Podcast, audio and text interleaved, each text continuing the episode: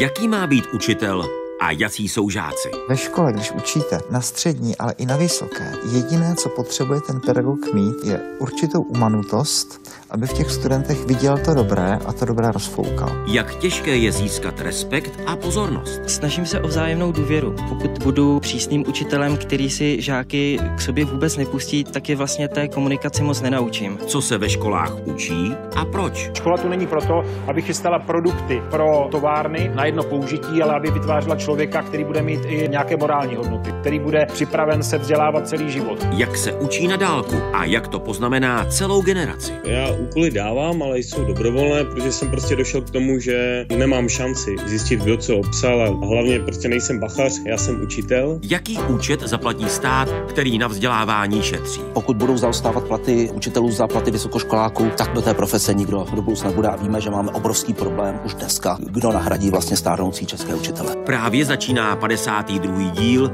měsíčníku Fokus Václava Moravce, tentokrát na téma povolání učitelka.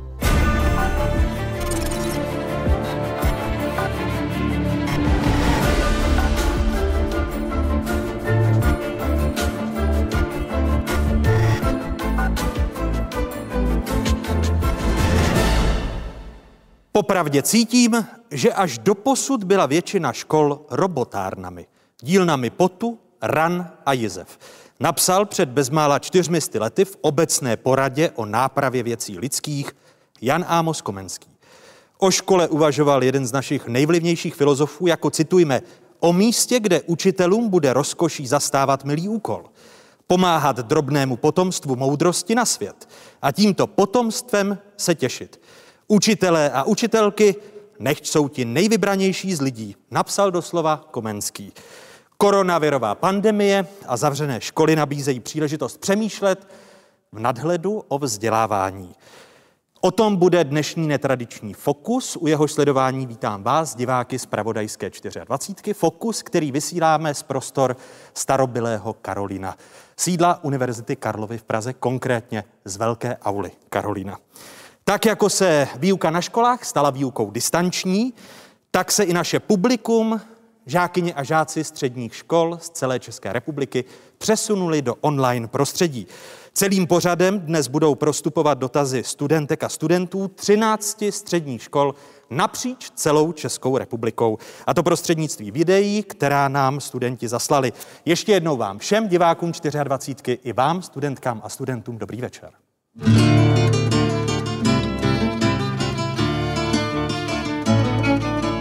Učitelka a žadstvo.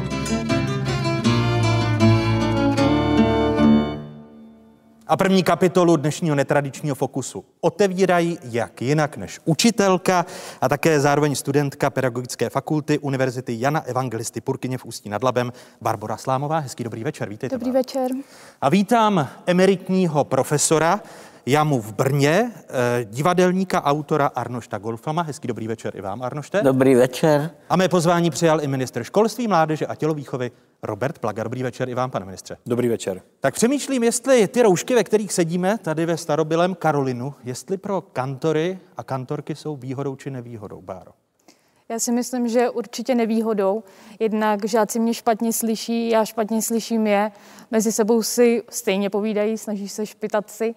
Jak si špitají, když ta rouška zabraňuje špitat? Oni, když se neslyší přes tu roušku, tak si ji takhle jako povytáhnou, nakloní se k sobě a pak si ji zase dají zpátky, takže spíš je to pro nás komplikace. No. Nonverbální komunikace přitom v divadelnictví hraje zásadní roli. Je také nevýhodou, že člověk přichází o zásadní část sdělení? Ono je to nevýhodou v každém případě, protože jednak záleží na tom, jak to člověk říká, když něco říká, potom taky co říká, pač polovinu toho člověk skoro neslyší. No a takže je to velká nevýhoda. Je to velká nevýhoda, no. Pane ministře, dá se na to vůbec připravit budoucí učitelky a učitele, že asi bude poměrně hodně školních let, která budeme trávit s rouškami? Já pevně doufám, že jich nebude poměrně hodně a připravit se na to nedá. Je to nový prvek, všechny nás to zaskočilo a já bych to odlehčil, tak možná ta jediná, ale teď ne ve školství, ale v mé funkci ta jediná dobrá vlastnost těch roušek je, že při některých dotazech není vidět, co dělám obličejem, ale jenom jak koulím očima. No, ale zároveň zas asi ta nejčastější otázka, která zaznívá, co jste to říkala nebo říkal, to vám studenti, Báro, říkají? Ano, velmi často. A spíš ještě opačně, já se pořád ptám jich, protože přece jenom já se snažím mluvit nahlas, ale někteří z těch žáků mají takové ty hlásky ještě, stydí se, takže mluví potichu i normálně a ještě když to kryje ta látka, tak to je pak, se musím pořád doptávat, co vlastně chtěli říct. Zmiňoval jsem, že v průběhu dnešního večera budeme odpovídat na otázky studentek a studentů středních škol z celé České republiky napříč republikou. Podívejme se hned na Moravu, konkrétně na Velehrad. Dobrý večer vám všem do studia. Jmenuji se Jiří Nevřivý a již třetím rokem studuji na Stojanově gymnáziu na Velehradě. Stejně tak jako všichni ostatní žáci mám i já své oblíbené předměty. Chtěl bych se vás zeptat, čím to je, že některé předměty mají žáci radši nežli ty ostatní. Je to osobností učitele, obsahem probírané látky nebo snad formou, jakou učitel látku předává? Díky za odpověď. Začnu asi u učitelky, u Báry. Vy učíte češtinu. Poznáte studentky a studenty nebo žáky a žákyně, kteří se češtiny bojí a musíte jít na ně jinými metodami? Určitě poznám, protože někteří se sami hlásí, že třeba rádi čtou a potom, když máme nějakou společnou četbu, tak na nich jde vidět, že je to baví víc než ty, kteří se té četby trošku bojí, takže na ty se snažím jít jinak, ale celkově se na ně obecně snažím jít přesto, že ta čeština není jenom o rozborech, jenom o pravopisu, ale že to vlastně je součást našeho každodenního života, tak se jim to snažím přiblížit i trošku jinak než jenom takovou tou klasickou formu. Se bojíte zmínit Instagram jako moderní metodu, kterou při výuce češtiny jako sociální síť využíváte jak? Já ji nevyužívám jenom v rámci výuky, respektive v rámci přímo výuky ve třídě nevyužívám Instagram, ale využívám ho jako takové neformální vzdělávání nejenom pro své žáky, ale i pro ty cizí, vlastně pro širokou veřejnost je to přístupné, nemusí to být ani žáci, mohou to být i dospělí. A ta sociální síť Instagram je v poslední době hodně oblíbená. Já jsem zjistila, že třeba moji žáci už Facebook vůbec nepoužívají, protože to je prý nuda. On je out. Jo, už je out, ano, přesně. Je tam moc textu, si myslím na ně, že oni radši ty obrázky. Takže jsem toho využila ve svůj prospěch. Založila jsem instagramový profil Čeština na pohodu a tam se snažím nějak tu češtinu jim přiblížit takovou tou odlehčenou formou, řekněme. Za Arnošta Goldflama, když chodil do základní školy, tak Instagram a sociální sítě nebyly. Skrze jaké metody či fígle vás získávali učitelé předmětů, Arnošte, těch předmětů, které jste nemusel? No, svou osobností samozřejmě. Například můj profesor, to bylo na 11letce tehdy, můj profesor matematiky, kterou jsem nijak nemiloval, mě získal tím, že to uměl dobře podat, tu látku, takže nakonec třeba, což nikdo nečekal, jsem si oblíbil třeba goniometrické funkce a tak podobně a trpělivě to s náma probíral a žertoval u toho dosti krutě. Ale my jsme byli na to zvyklí a vlastně jsme si ho oblíbili pro takový neformální přístup, takže nakonec jsem se s tou matematikou v rámci teda mých dispozic jakž tak zkamarádil. Jo? Potom třeba... A ono se to projevovalo i v hodnocení na vysvědčení? To vaše ano, no jasně. Vy jste měli jedničku z matematiky? Ale no to bych si nedovolil. Ale měl jsem dvojku, myslím, že i trojku, no ale to bylo stejně moje maximum. Jo? A taky nás učil fyziku, i tam jsem se nějak zorientoval.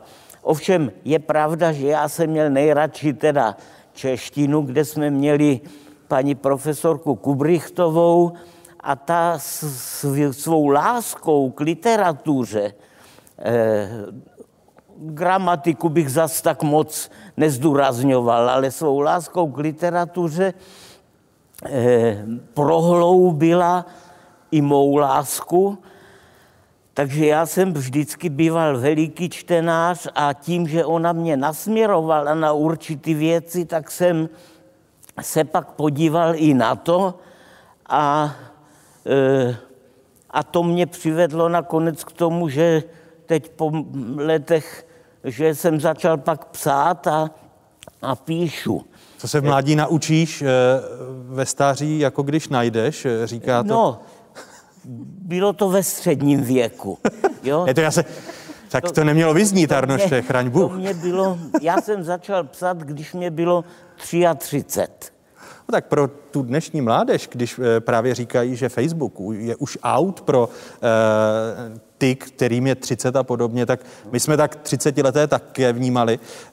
Pane ministře, vy jste se přes které učitele dostal k předmětům, po kterých jste příliš nedychtěl? Já jsem chtěl odpovědět na tu otázku, že klíčová je osobnost učitele a od toho se odvíjí ta forma. A ta forma není jedna, ale právě ta osobnost toho učitele pozná, která ta forma je ta správná. A já jsem na začátku si myslel, že je to klíčově o obsahu, protože přece tenhle předmět je nudný, tak se nedá dobře učit. Není to pravda. Když si vzpomenu, tak i předměty, já jsem spíš tíhnul k matematice, ale když jsem přišel na gymnázium, tak nás dokázala paní učitelka Chromá k tomu nadchnout, respektive začalo mě to najednou zajímat. Bylo to o té formě, bylo to o tom, že to bylo zajímavé, takže je to o osobnosti, která dokáže přilákat a je to různou formou. Dokonce i ten německý drill, který jsem zažil v němčině a nebyl jsem ze začátku úplně úspěšný, tak jsem nějakým způsobem vstřebal, protože jsem měl pocit, že to směřuje za nějakým cílem. Takže různé formy jsem byl ochoten vstřebat, když ta osobnost učitele byla taková, že se mi respektovala a dokázala mě k tomu přilákat. Máte na ministerstvu školství nějaké tvrdé výzkumy nebo tvrdší data, která by naznačovala to, na co se Jiří z Velehradu ptá?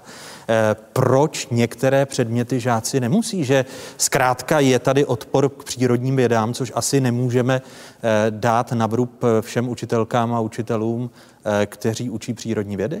Ta tvrdá data jsou spíše o tom, že nám obecně v té vzdělávací soustavě, na kterou jsme dlouhé roky kašlali a nenavrátili jsme ji ani atraktivitu, ani prestiž u rodičů, tak tam řada učitelů v té soustavě nemá podporu na to, aby byla schopna učit novými metodami. A tou podporu myslím podporu ministerstva samozřejmě, ale i podporu svého ředitele. A když máme u nás kraje, kde je většina nekvalifikovaných, nebo ne většina, ale přes 10% nekvalifikovaných učitelů, kteří nemají tu podporu, tak se nemůžeme zlobit na to, že ta kvalita té výuky pokulhává. Takže v těch tvrdých datech,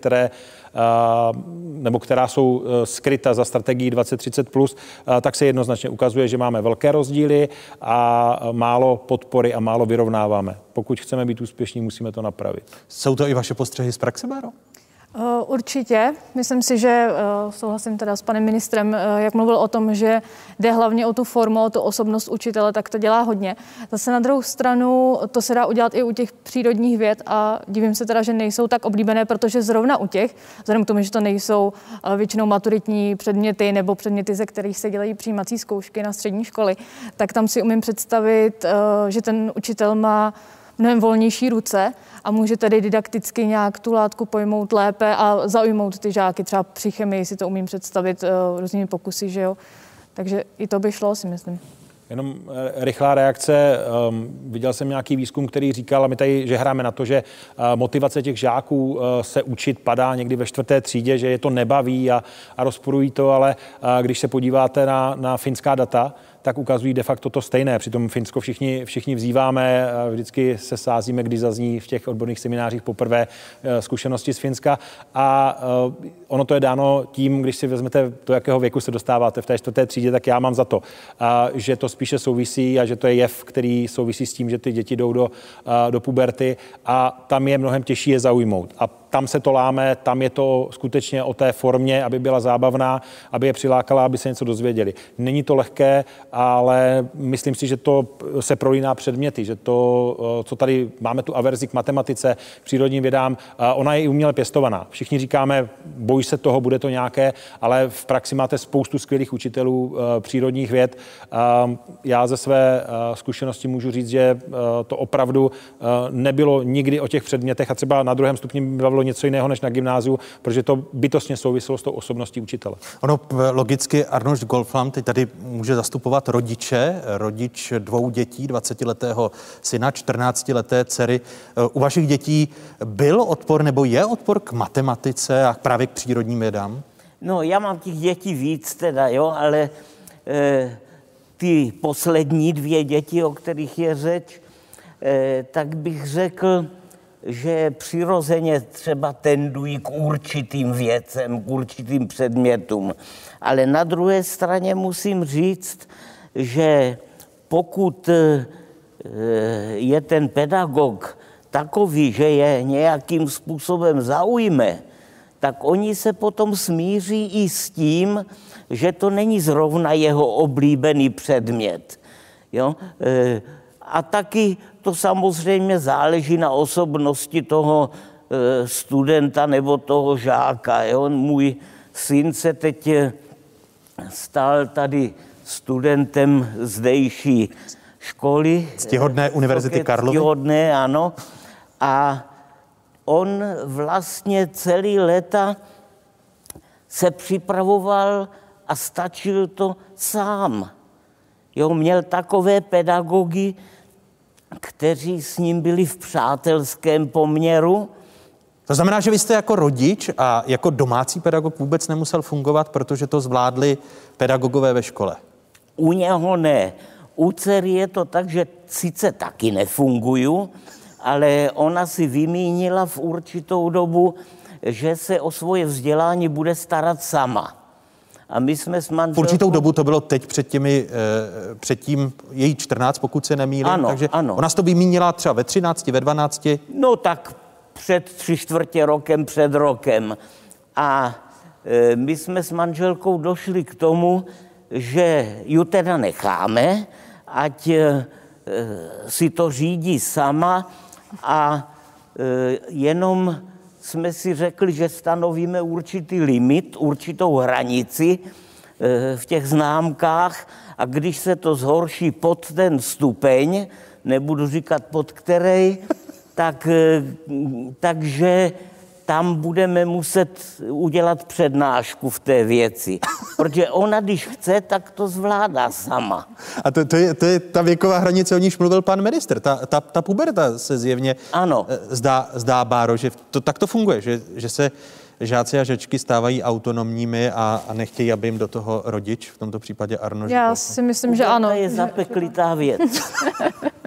To musím jedně souhlasit. Máme tady další otázku. Tentokrát je z Mostu. Dobrý den, jmenuji se Dominik Dufek a studuji na Podkrušnohorském gymnáziu v Mostě. Momentálně jsem ve 4. ročníku a chtěl bych se zeptat, jakou pozici má rodina ve vzdělávacím systému v České republice? Jak ovlivňuje jedince, například jeho přístup ke vzdělávání, nebo jakým způsobem formuje jeho sociální dovednosti? Děkuji za odpověď. Začněme ministrem školství. Jakou pozici má rodina a možná jakou by měla mít, pokud ji má jinou, než byste si jako ministr představoval? Rodina a rodinné zázemí má klíčovou roli. Ostatně, když se bavíme o sociálních nerovnostech, o nerovném přístupu ke vzdělávání v České republice, a zrovna to bylo z kraje, kde ten problém je poměrně velký, tak máme tady velkou replikaci sociálního statusu těch rodin, respektive těch dětí, a máme tady ty skleněné stropy, kdy ty děti skutečně nemohou postoupit k vyššímu vzdělání, a velkou roli v tom hraje rodina jako taková.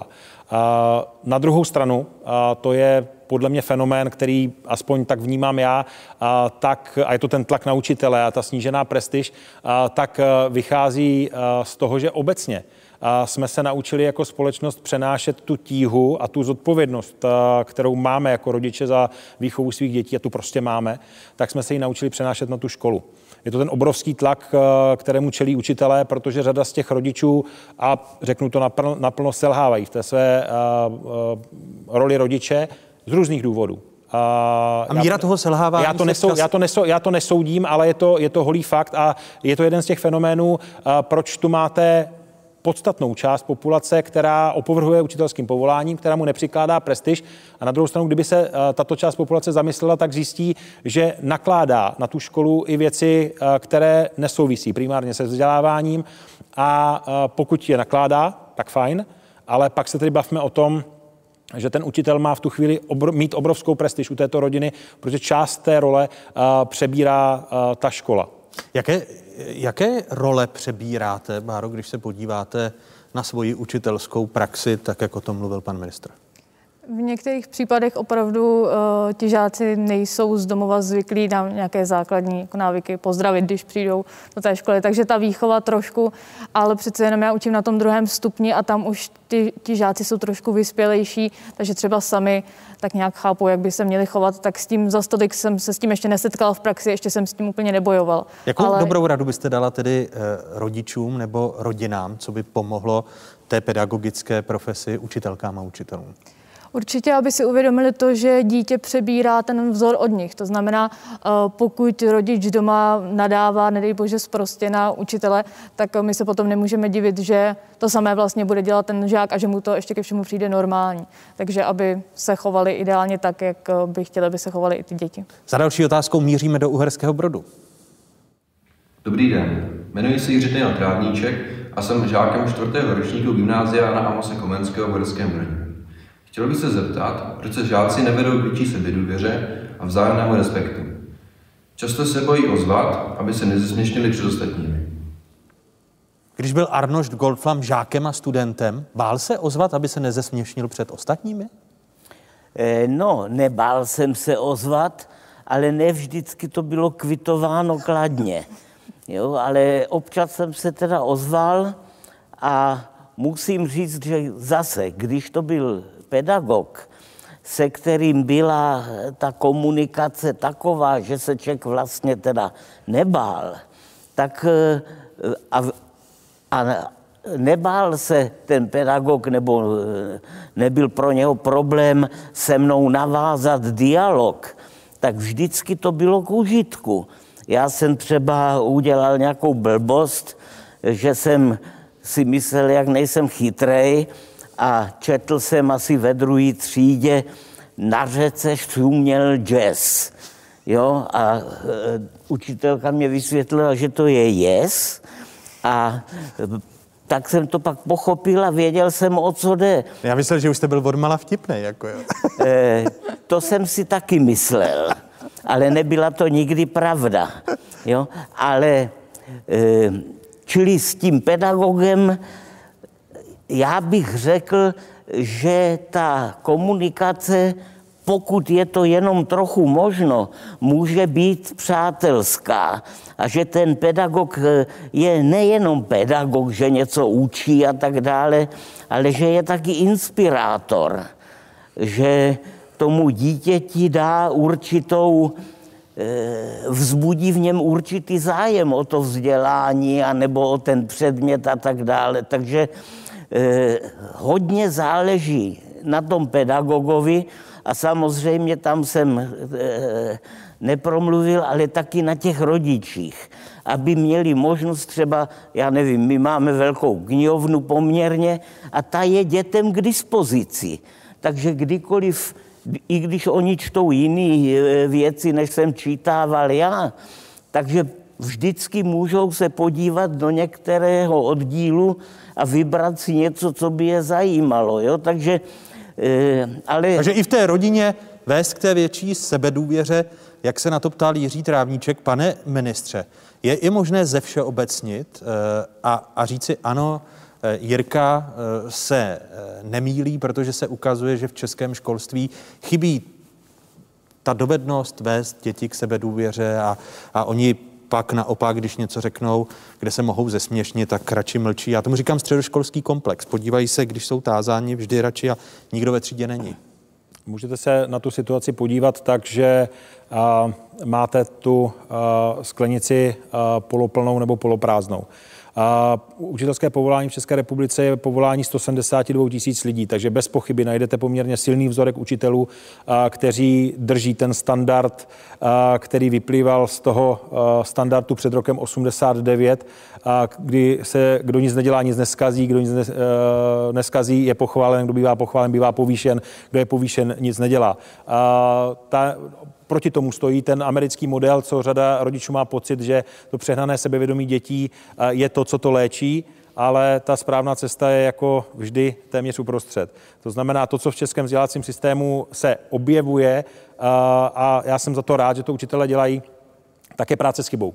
Chyba není špatně, my jsme se všichni báli, a také pamatuju ze střední školy, báli jsme se udělat chybu, proto mlčíte. Chyba není špatně, chyba vás posouvá dál.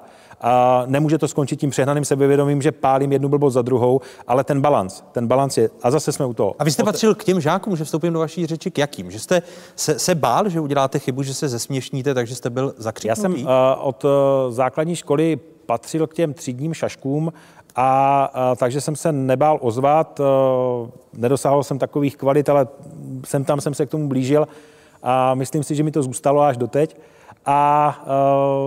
Takže já jsem s tím problém neměl, ale že bych zase trpěl přehnaným sebevědomím a ozval se v jakémkoliv předmětu, to ne. To znamená, ano, měl jsem tam ty výstřelky, nepatřil jsem k těm, co stáli úplně v koutě. Na druhou stranu, myslím si, že patřím k té generaci, která ještě většinově zažívala ten způsob té výuky radši chybu neudělat.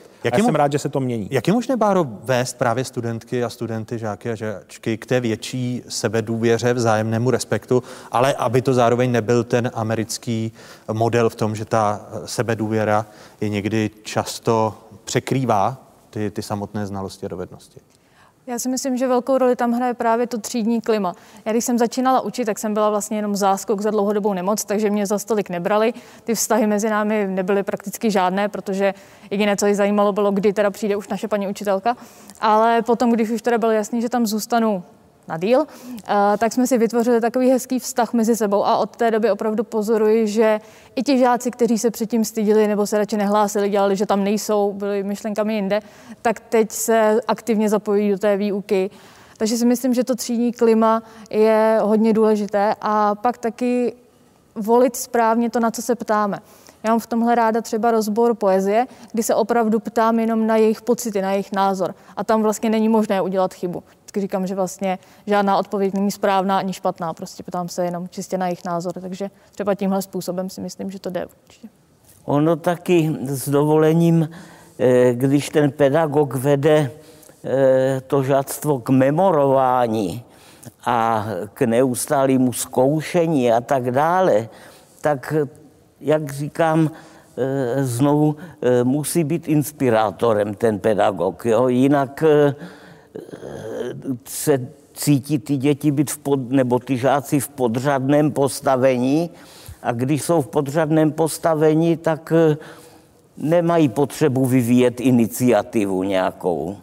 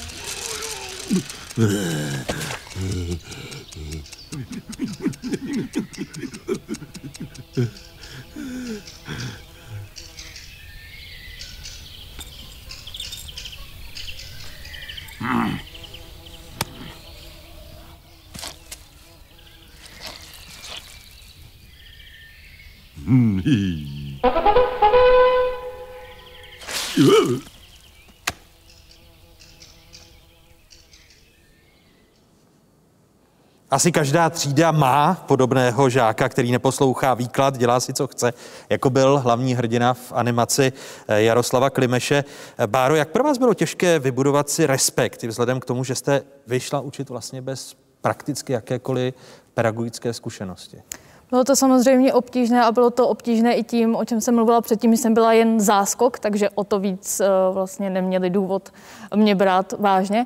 Ale potom si myslím, že jsem se jim přiblížila i tím, že věkově jsme k sobě docela blízko a že znám to, co oni mají rádi, ať už to jsou filmy nebo ať už to je právě ten Instagram.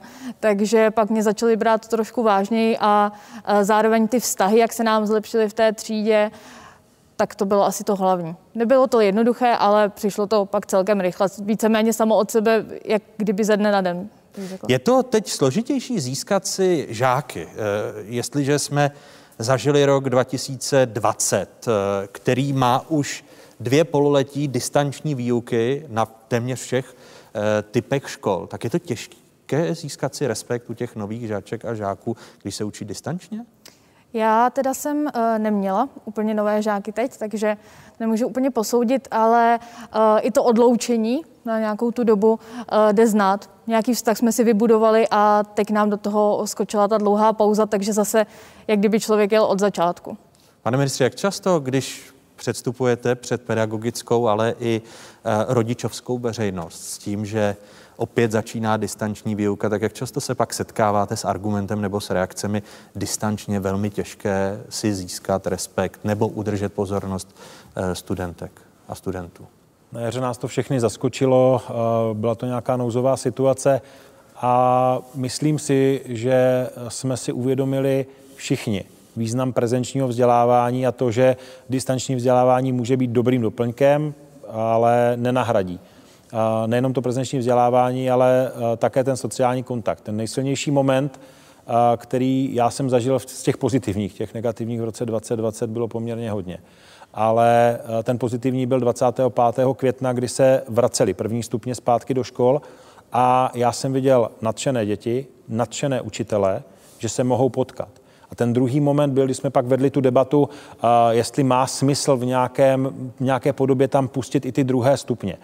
A vlastně krásná byla reakce pana ředitele Černého z Asociace ředitelů základních škol, který byl skeptický a říkal, ale ten sociální aspekt.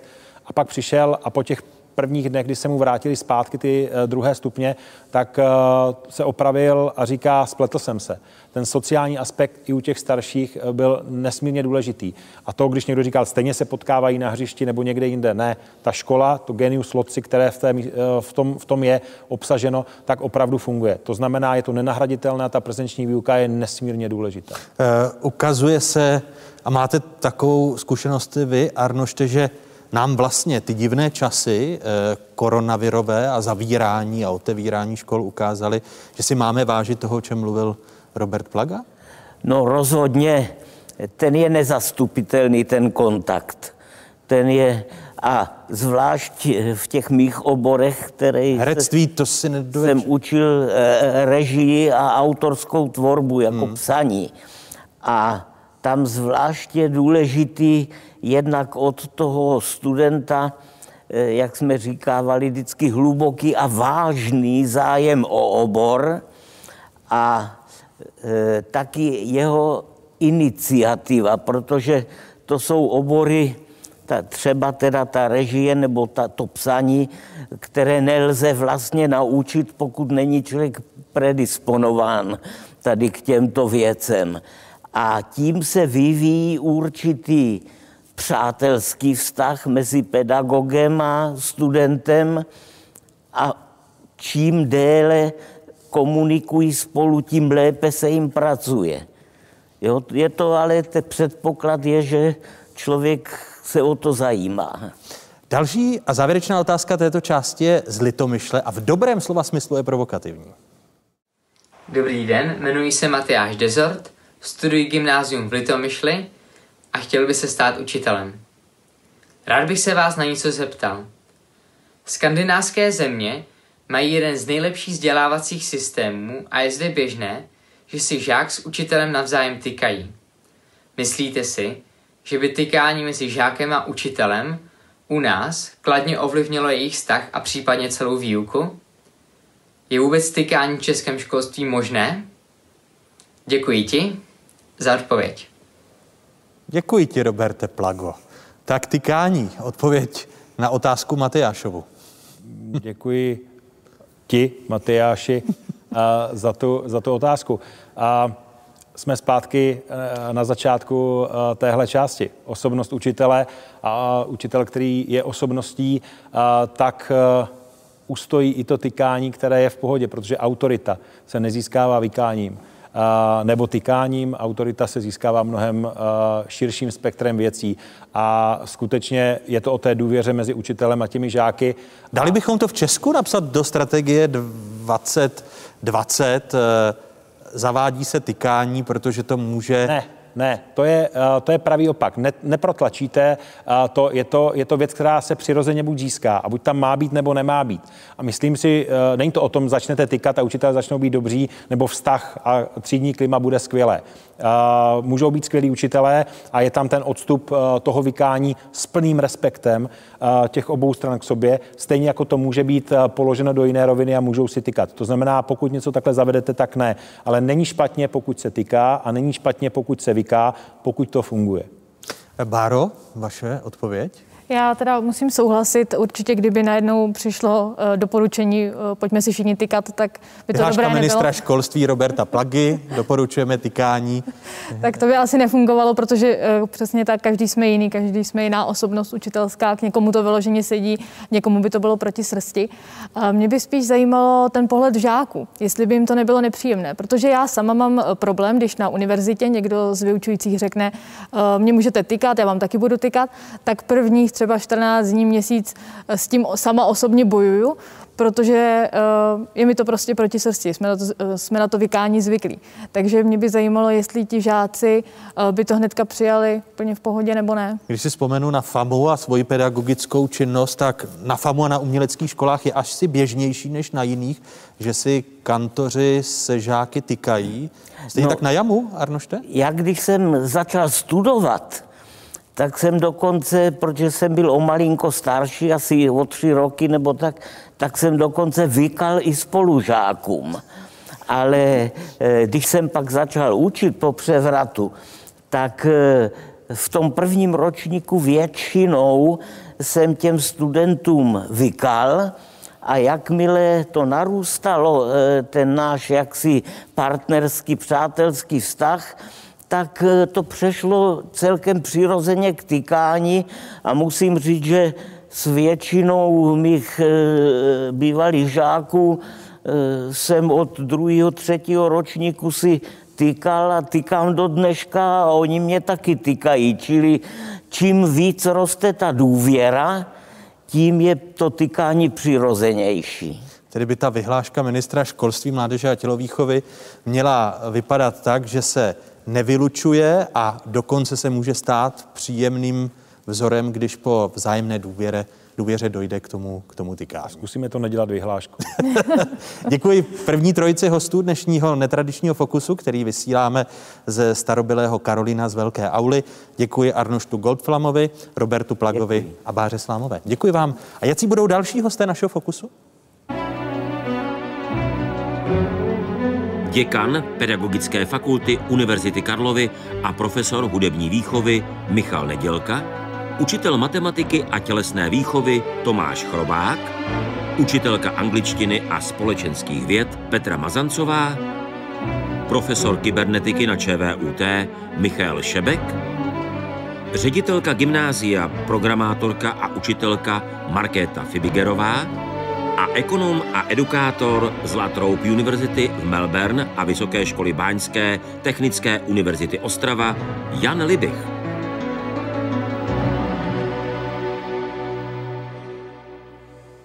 Principy výuky definoval už v polovině 17. století učitel národů Jan Amos Komenský, kterého jsem zmiňoval v úvodu dnešního Fokusu. Že se příliš neliší od dnešních ideálů, to nám připomenou v úryvcích z jeho díla, konkrétně z velké didaktiky, studenti gymnázia, jak jinak, Gymnázia Jana Amose Komenského v Uherském Brodě. Konkrétně studentka septimy Ráchel Horká a student sexty Adam Hauerland.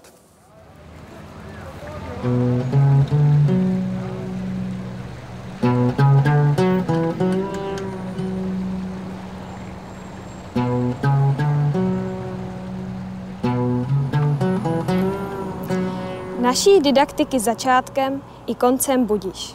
Hledati a nalézati způsob, podle něhož by vyučující učili méně, ti však, kdo se učí, naučili se více. Podle něhož by školy měly méně schonu, nechuti a marné práce, avšak více klidu, potěšení a pevného výsledku.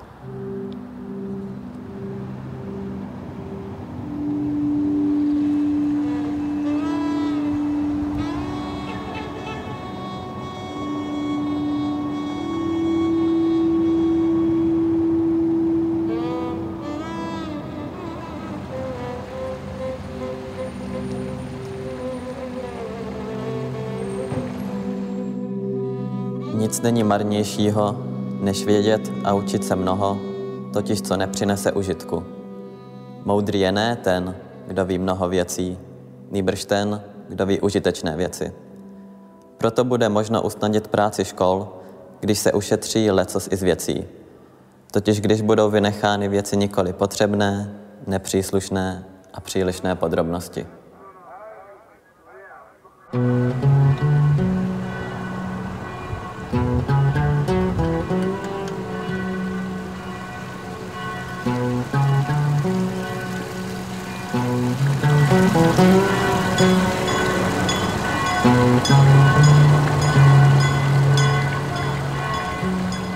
Lidé se mají učit moudrosti, pokud možno ne z knih, nýbrž z nebe, ze země, z dubů a buků.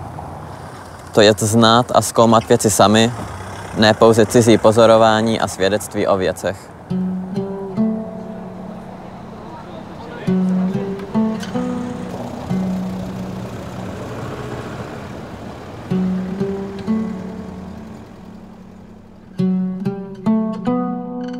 Má-li metoda sama vábit mysl, musí být jakousi dovedností oslazována.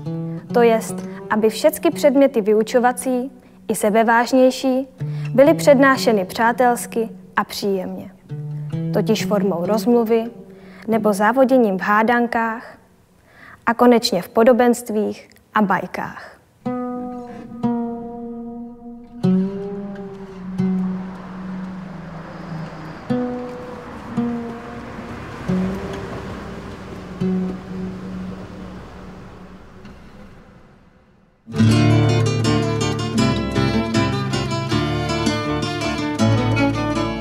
Učitelka a učivo. A v druhé kapitole dnešního netradičního Fokusu vítám děkana Pedagogické fakulty Univerzity Karlovy, profesora hudební výchovy Michala Nedělku. Hezký dobrý večer, pane profesor. Dobrý večer. Mé pozvání přijala i učitelka angličtiny a společenských věd, zároveň předsedkyně učitelské platformy Petra Mazancová. Dobrý večer i vám, Petro. Krásný večer, děkuji. A vítám učitele matematiky a tělesné výchovy Tomáše Chrobáka. Hezký dobrý večer. Dobrý večer. Začnu vás, pane profesore. V čem nejvíc pokulháváme při pohledu na reálnou praxi, reálné školství v České republice od těch komenského ideálu, které jsme slyšeli? Tady je důležité si uvědomit, co je ideál a co je skutečnost, ale řekl bych, že ideálu se sice neblížíme asi v žádném systému, který jsme prožívali v minulých desetiletích nebo či půlstoletích, jsme se ideálu úplně neblížili, ale zase v poslední době bych řekl, že přece jen jsme o něco blíže, když si uvědomíme, co bylo ideálem Komenského, a když se podíváme na to, jak v současné době probíhá vzdělávání, myslím na základních, středních školách, ale nakonec i v přípravě učitele, tak tam vidím i to, že se přece jen Komenskému v lecčems přibližujeme, a to například v takových těch zásadách názornosti, posloupnosti, v tom, že klademe důraz na činnosti, i když mnozí mají pocit, že přece jen vědomostí ještě stále, nebo těch teoretických znalostí je stále hodně, ale řekl bych, že v tomto případě už přece jen i možná vlastně zásluhou toho, že upouštíme, nebo že jsme upustili od osnov a že jsme získali možnost připravovat si podle rámcového vzdělávacího programu školní vzdělávací programy. Takže přece jen jsme se přiblížili tomu, co chci hlavně zdůraznit, že to vzdělávání, ať má jakákoliv úskalí, se přece jen v tom svém procesu v letčem přibližuje tomu, jak si žáci osvojují dovednosti i znalosti jako z běžného života, protože jsou to větší souvislosti, těch souvislostí daleko více a vlastně jsou to i souvislosti, které oni sami vidí, že mohou potom aplikovat. A v čem je škoda stále ještě, že se ke Komenskému nepřibližujeme? To znamená, když jste teď popsal ty oblasti, které díky bohu, že se vracíme ke kořenům a k jednomu z našich největších filozofů, tak v čem ještě zaostáváme? Inklinujeme obecně, myslím u nás zvlášť v naší republice, k tomu, že když něco máme kvalitně dělat, že musíme mít obrovskou bázi teoretických znalostí. To si myslím, že u nás se to táhne od nepaměti a přece jen stále to vidím třeba i na přípravě učitelů nebo na třeba tendenci našich studentů, vlastně budoucích učitelů, že rádi inklinují třeba k přednášce. Když mají vystoupit na semináři a vlastně tam už máme před sebou takovou simulovanou didaktickou situaci, tak oni se rádi uchylují k tomu, že teď nám o tom problému řeknou, co všechno o něm vědí, a to vlastně jako by stačilo. Jo? Takže tady je potřeba stále mnoho a mnoho měnit a zase, jakmile si jednou osvojíme nebo budeme si osvojovat plynule a soustavně to, že předmět neznamená přednášku, ale že to znamená živou interakci, tak se od tohoto můžeme stále více odpoutávat. Tomáš Chrobák je vítězem české obdoby, české verze soutěže Global Teacher Prize. Vy jste se dostal i do užšího světového výběru. Byla tam inspirace Komenským? Tak já bych řekl, že ano, protože já jsem byl třeba oceněn, nebo ta moje výuka byla oceněna asi v takových dvou hlavních oblastech. A jedna je, že je to autonomie žáků, je to, co tady bylo zmiňováno, že opravdu se snažím, aby v té hodině většinu času prostě pracovali spíš ti žáci a já nějakým způsobem spíše provázel tou látkou a snažili se, já mám tu matematiku. No to jsou ty přírodní vědy, jak jsme se o tom bavili v té první části. Takže já tam jenom vlastně dávám tu potravu, kterou oni si rozeberou a snaží se to objevit, třeba Pythagorovou větu, a zkusit ji nějakým způsobem popsat, jak to vlastně funguje, a stanou se znovu ty objeviteli. Takže ten konstruktivistický způsob, že ti žáci na to sami přichází, a to si dokážu říct, že asi souvisí právě s tím, co právě i Jan Amos Komenský jako říkal, ale je to spíš takový ten cíl, taková ta vidina, za kterou se snažíme jít, a některá hodina se prostě povede, některá se povede hůře. A funguje to, že to může vstupovat do vaší řeči u všech žáků, protože asi není možné generalizovat, protože i mezi žáky v rámci dovedností a jejich intelektu existují asi rozdíly výrazné. Já mám takové úplně nejjednodušší kredo je to, že ti, kteří mají třeba předpoklady a zájem o tu matematiku nebo o ten předmět, do toho jít hlouběji, tak to je můj jako jeden z úkolů učitele, je inspirovat, posouvat je dál, ať se tomu věnují dále. Tu druhou část prostě neotrávit, nezdrtit tím drillem a nějakým tím tlakem, který zpravidla bych dělal spíš já, protože se bojím, ať všechny naučím všechno. Takže je to způsobem nějakým to i rozmělnit. Petro, ty zásady, na které podle vás zapomínáme u Komenského, nezahlcovat žáky množstvím učiva a fakty? Tak to pořád neděláme, nedaří se nám to, navazuje to na to, co říkal pan profesor Nedělka, s tím, že vlastně i ty fakulty nás do toho trochu tlačí, protože neumí možná jiným způsobem ty učitele připravovat. Mě těší, že mezi učiteli je Komenský pořád docela superstar. A řekla bych, že je to... Jestli si z něčeho dnešní učitelská komunita bere příklad, tak je to z Komenského osobnosti. A to mně přijde hrozně krásné a nosné, že vlastně se vztahujeme k té učitelské osobnosti. Možná neřešme tolik metody a způsoby výuky, ale bavme se o té osobnosti učitele, tak jak v první části o tom moc hezky mluvil pan ministr. A osobnost učitele, na ní se i v rámci edukace učitelů klade čím dál větší důraz, pane profesore, když se podíváte na proměnu vzdělávání budoucích učitelek a učitelů? Určitě je tady mnoho, co je potřeba uvést, jelikož současný program učitelský vzdělávání učitelů je zaměřen na, abych mluvil zcela jasně, program, který jsme nyní podali k akreditaci, je zaměřen ještě daleko více na osobnost učitele, než tomu bylo ještě třeba před 10 lety. A já tedy si slibuji od toho, že tento program, který už akreditován tedy je a je připraven vlastně ve většině předmětů, oborů takzvaně k realizaci a bude se realizovat od příštího roku, takže přinese své ovoce. Pochopitelně to neznamená, že by doposud se na tomto poli nic neudělalo, ale přece jen jsme si vědomi toho, že učitelská příprava, ta příprava té osobnosti, jak jste říkala, je opravdu rovnocenná s přípravou oborovou. A my jsme možná byli hodně v minulosti svědky toho, že se na obor, na ty předměty, které pak učitel měl tedy vyučovat, kladl velký důraz, což je samozřejmě správné, ať máme tedy člověka, který rozumí svému oboru, ale pak už se leckdy brali takové ty věci právě osobnostní a učitelské jako jakýsi přívažek, a dokonce, když si vzpomínám třeba na učitele i ve věku třeba mých rodičů, tak oni říkali, no my jsme byli připraveni na obor, neměl jsem žádné problémy s tím, jak co učit, nebo spíš co učit tedy, ale potom jsem měl problém s tím, jak se vypořádat s chováním žáků ve třídě, s tím, jak se třeba chovali rodiče, a vlastně tady v tom jsem zůstával zcela bezradný a musel jsem se to učit vlastně ze života až z té vlastní práce. Takže na to tedy v současné době už přece jen existuje tady jistý, ne snad recept, ale určité metody tady jsou a naši učitelé jsou připravováni právě v té oblasti jednak pedagogické, v té obecné, pochopitelně v té oborově didaktické taky, ale v té obecně pedagogické, dále jsou připraveni taky z hlediska, nebo připravování z hlediska psychologického. A teď ještě je důležitá věc tady, totiž my jsme si také vědomi toho, že v současné době je příprava učitelů rozdělena na dvě etapy. Na tu etapu bakalářskou, která ještě neopravňuje člověka, aby vyučoval kvalifikovaně, aby se stal tím skutečně tím učitelem, že? A pak je tam ta etapa magisterská. No a v té bakalářské přípravě, tam jsme si říkali, tam, i když tady člověk ještě nemá nebo nemůže být tím hotovým učitelem, tak ale přece jen by se měl rozvíjet v těch osobnostní sféře.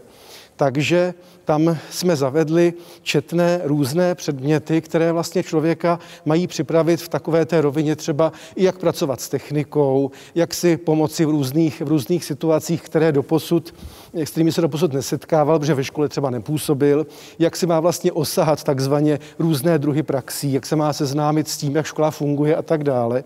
No a potom v té rovině učitelské, v tom magisterském studiu, tam už se klade důraz na to, aby se rozvíjel v té sféře vysloveně pedagogicko-psychologické, takže jak má jednat s rodiči, jak má jednat s problémovým žákem, jak se má vyrovnat se situací, kdy třeba má ve třídě žáka, který má specifické problémy chování, učení a tak dále. To vám, Tomáši a Petro, chybilo, když jste začínali, Tomáši?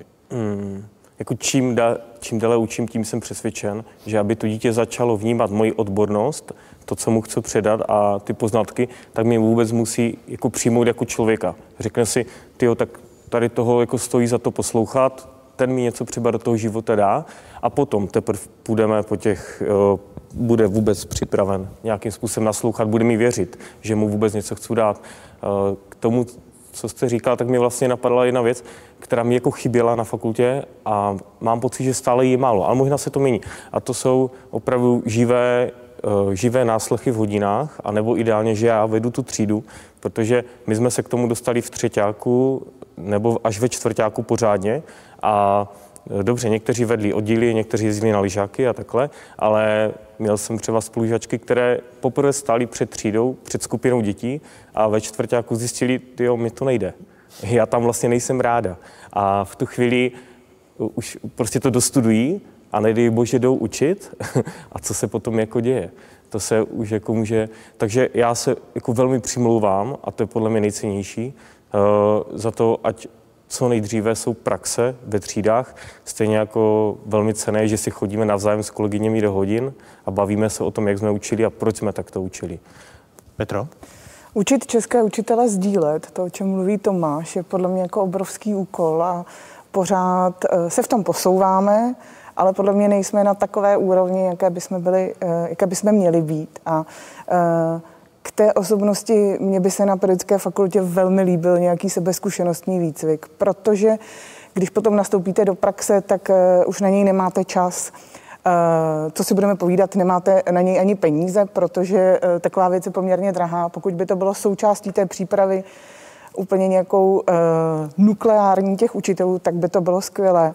A tu osobnost toho učitele to rozhodně nakopne tím žádoucím směrem.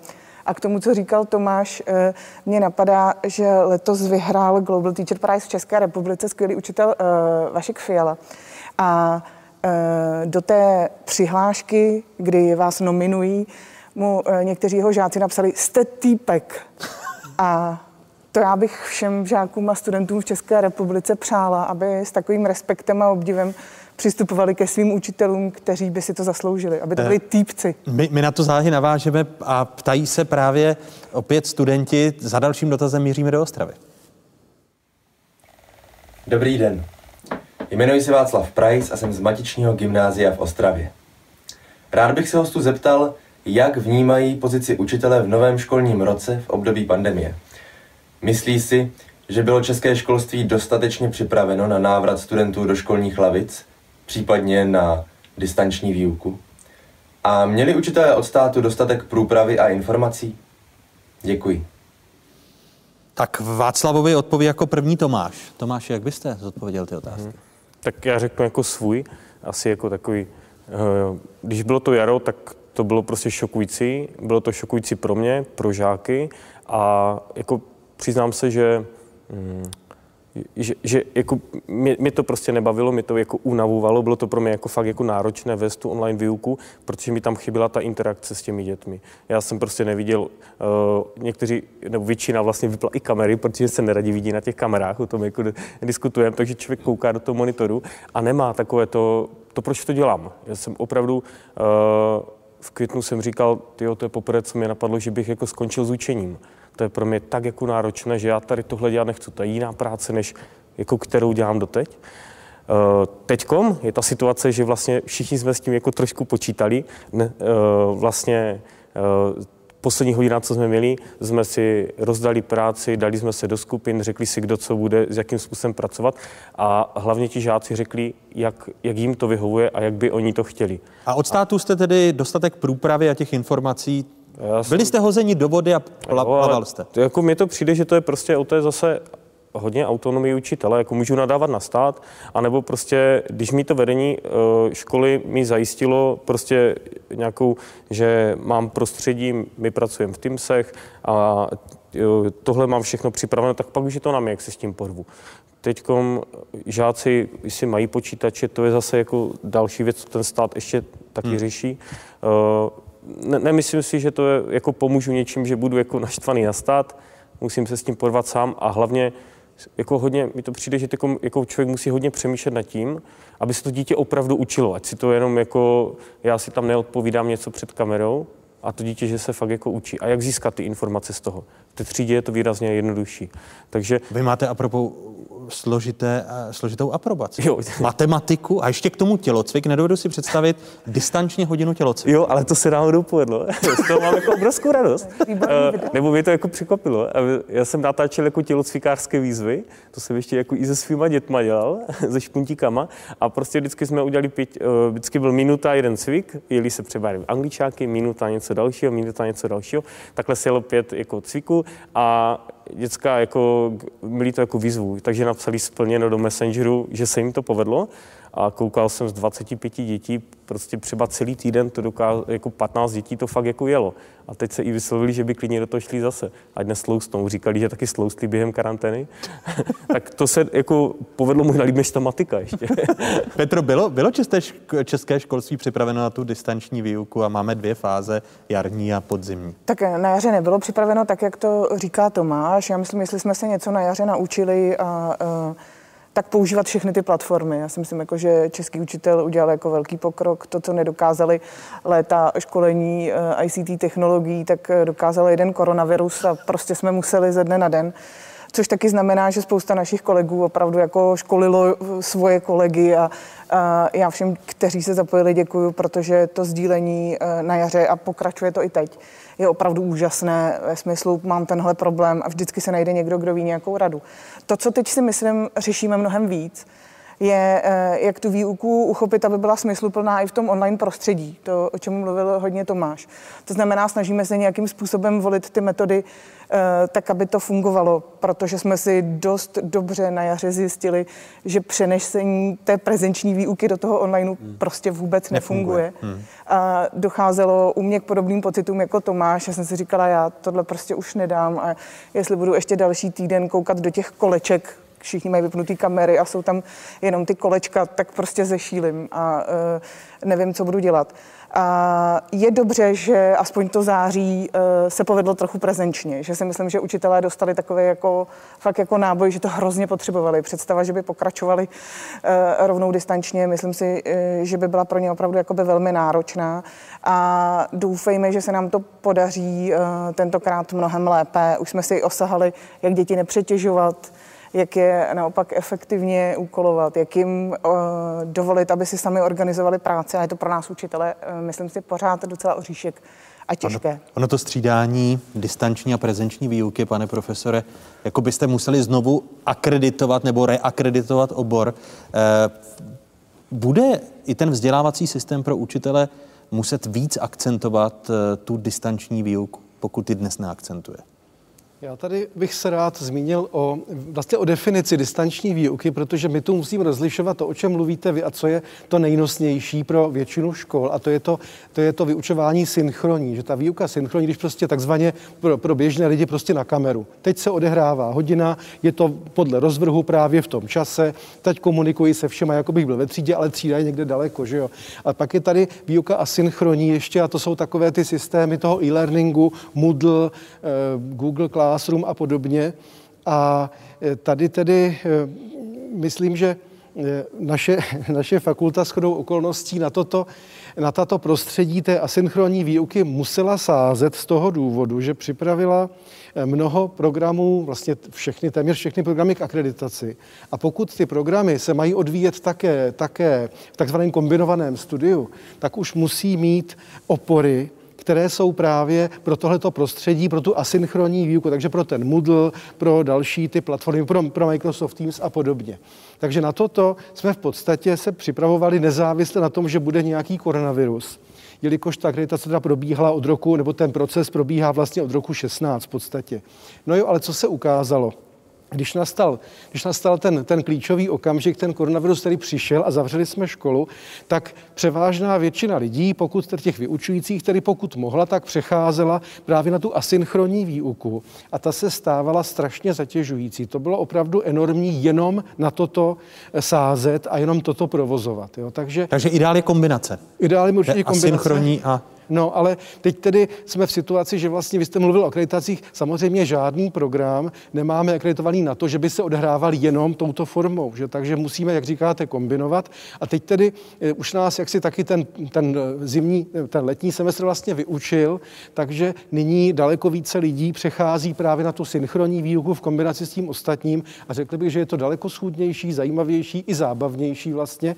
To, co je problém, je, že všechno se musí odehrávat vlastně na tom počítači, že jo? Takže všechno, každý detail musí být připravený, včetně jakékoliv nahrávky, obrázku a tak dál, což taky docela teda zdržuje, že jo? Ale jinak myslím, že jak si tam není větší problém, ale ty reakce, jak říkáte, to je přesně ono.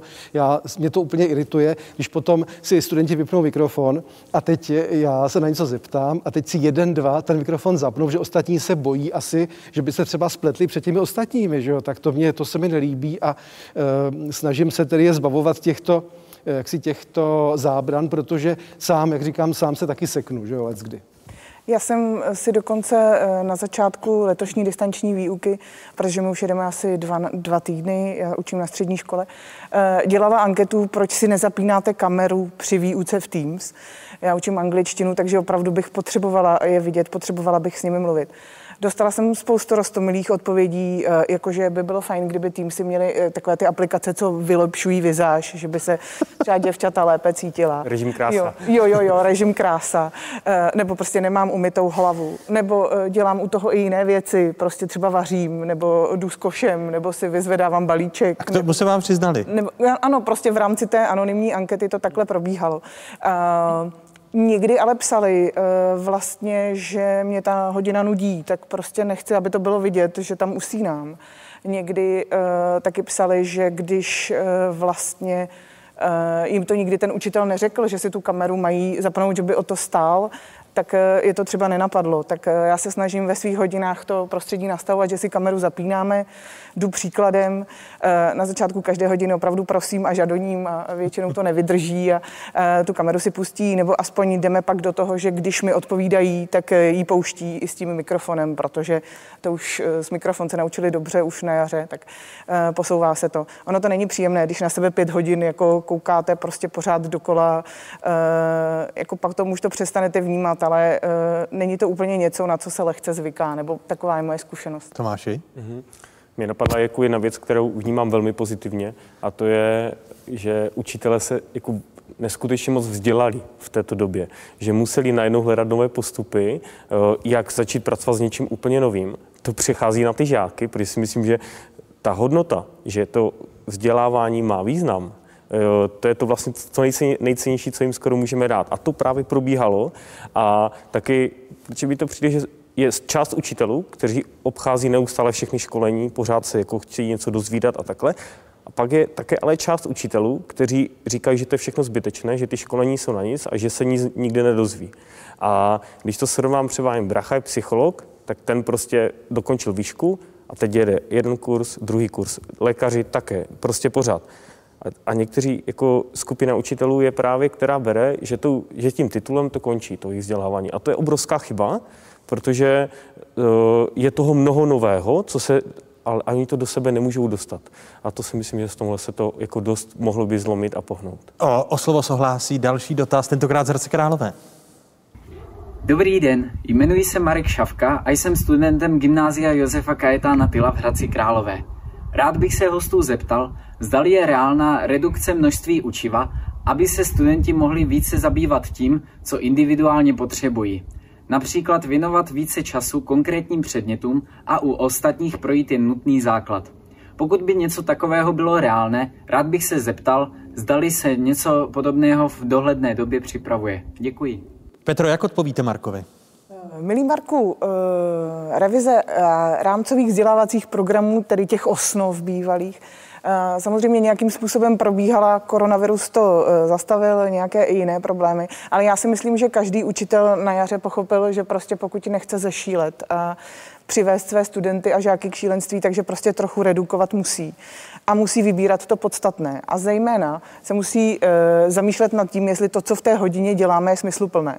Protože tím, že ty hodiny probíhají online, už to není jenom tak, jako že no, tak jsme tady čtvrtek od 8 do 9 prostě ve třídě, máme čas. Nemáme. Prostě máme ho mnohem míň, to znamená, redukujeme to na to, co je smysluplné. Takže věřím, že to děláme. Odpověď pana profesora Nedělky. Ona ta redukce se týká asi všech stupňů, takže bych řekl to též, protože jak si tady také připravujeme nové programy a nově naplňujeme ty jednotlivé předměty a také jsme došli k tomu, že prostě musíme leco zredukovat a vybrat to nejpodstatnější, přesně co říkáte vy. A odpověď jste slyšeli a za další otázkou míříme do Uherského Brodu. Dobrý den, jmenuji se Ludmila Poleňová a jsem žákyní 4. ročníku Gymnázia Jana Amose Komenského v Uherském Brodě. Chtěla bych se zeptat na tento dotaz. Proč většina studentů, kteří si podají přihlášku na obor učitelství, to berou jako východisko, kdyby se nikam jinam nedostali?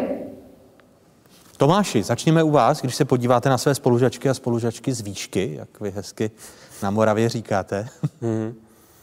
Já myslím, jako podle mě velký problém je prostě ta prestiž toho učitele ve společnosti. S tím souvisí hodně sebevědomí učitelů. A právě to sebevědomí učitelů nám dá vůbec možnost diskutovat s rodiči, kteří mají na tu výuku jiný pohled, také si obhájit svůj styl učení. A proč vlastně na ten pajdak jako nechodí, jako první volbu, tak si často myslím, že to je tím, že nevidí, ten učitel, když učí, tak aktuálně nevidí, jak velký má dopad. On ten dopad má obrovský, o tom bude mluvit i v třetí části přímo finanční.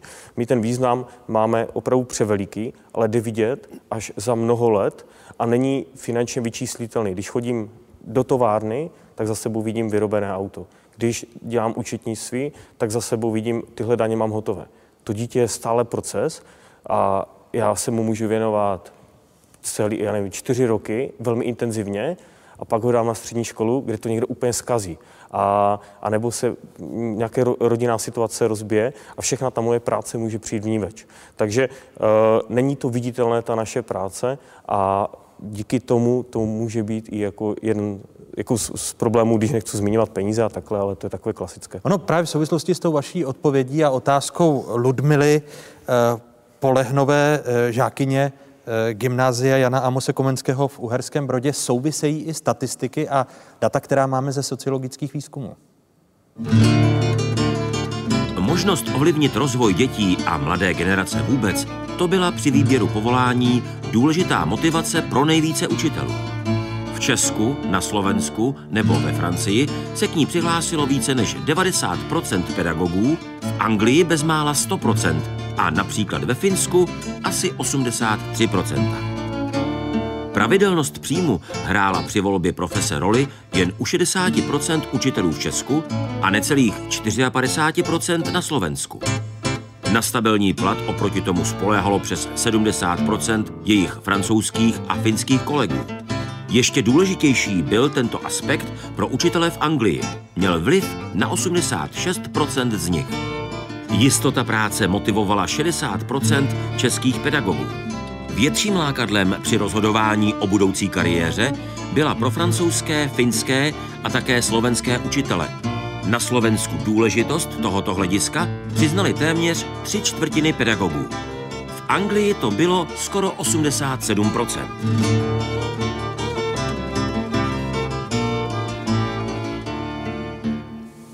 Jaká byla vaše motivace, pane profesore Nedělko?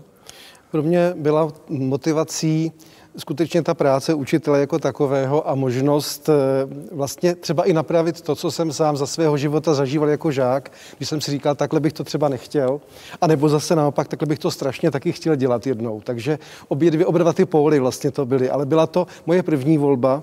A když se ptám zase našich studentů, už tedy ne studentů všech možných škol středních, ale vysloveně těch studentů, kteří u nás jsou, tak asi z nějakých 60 až 70% to byla jejich první volba.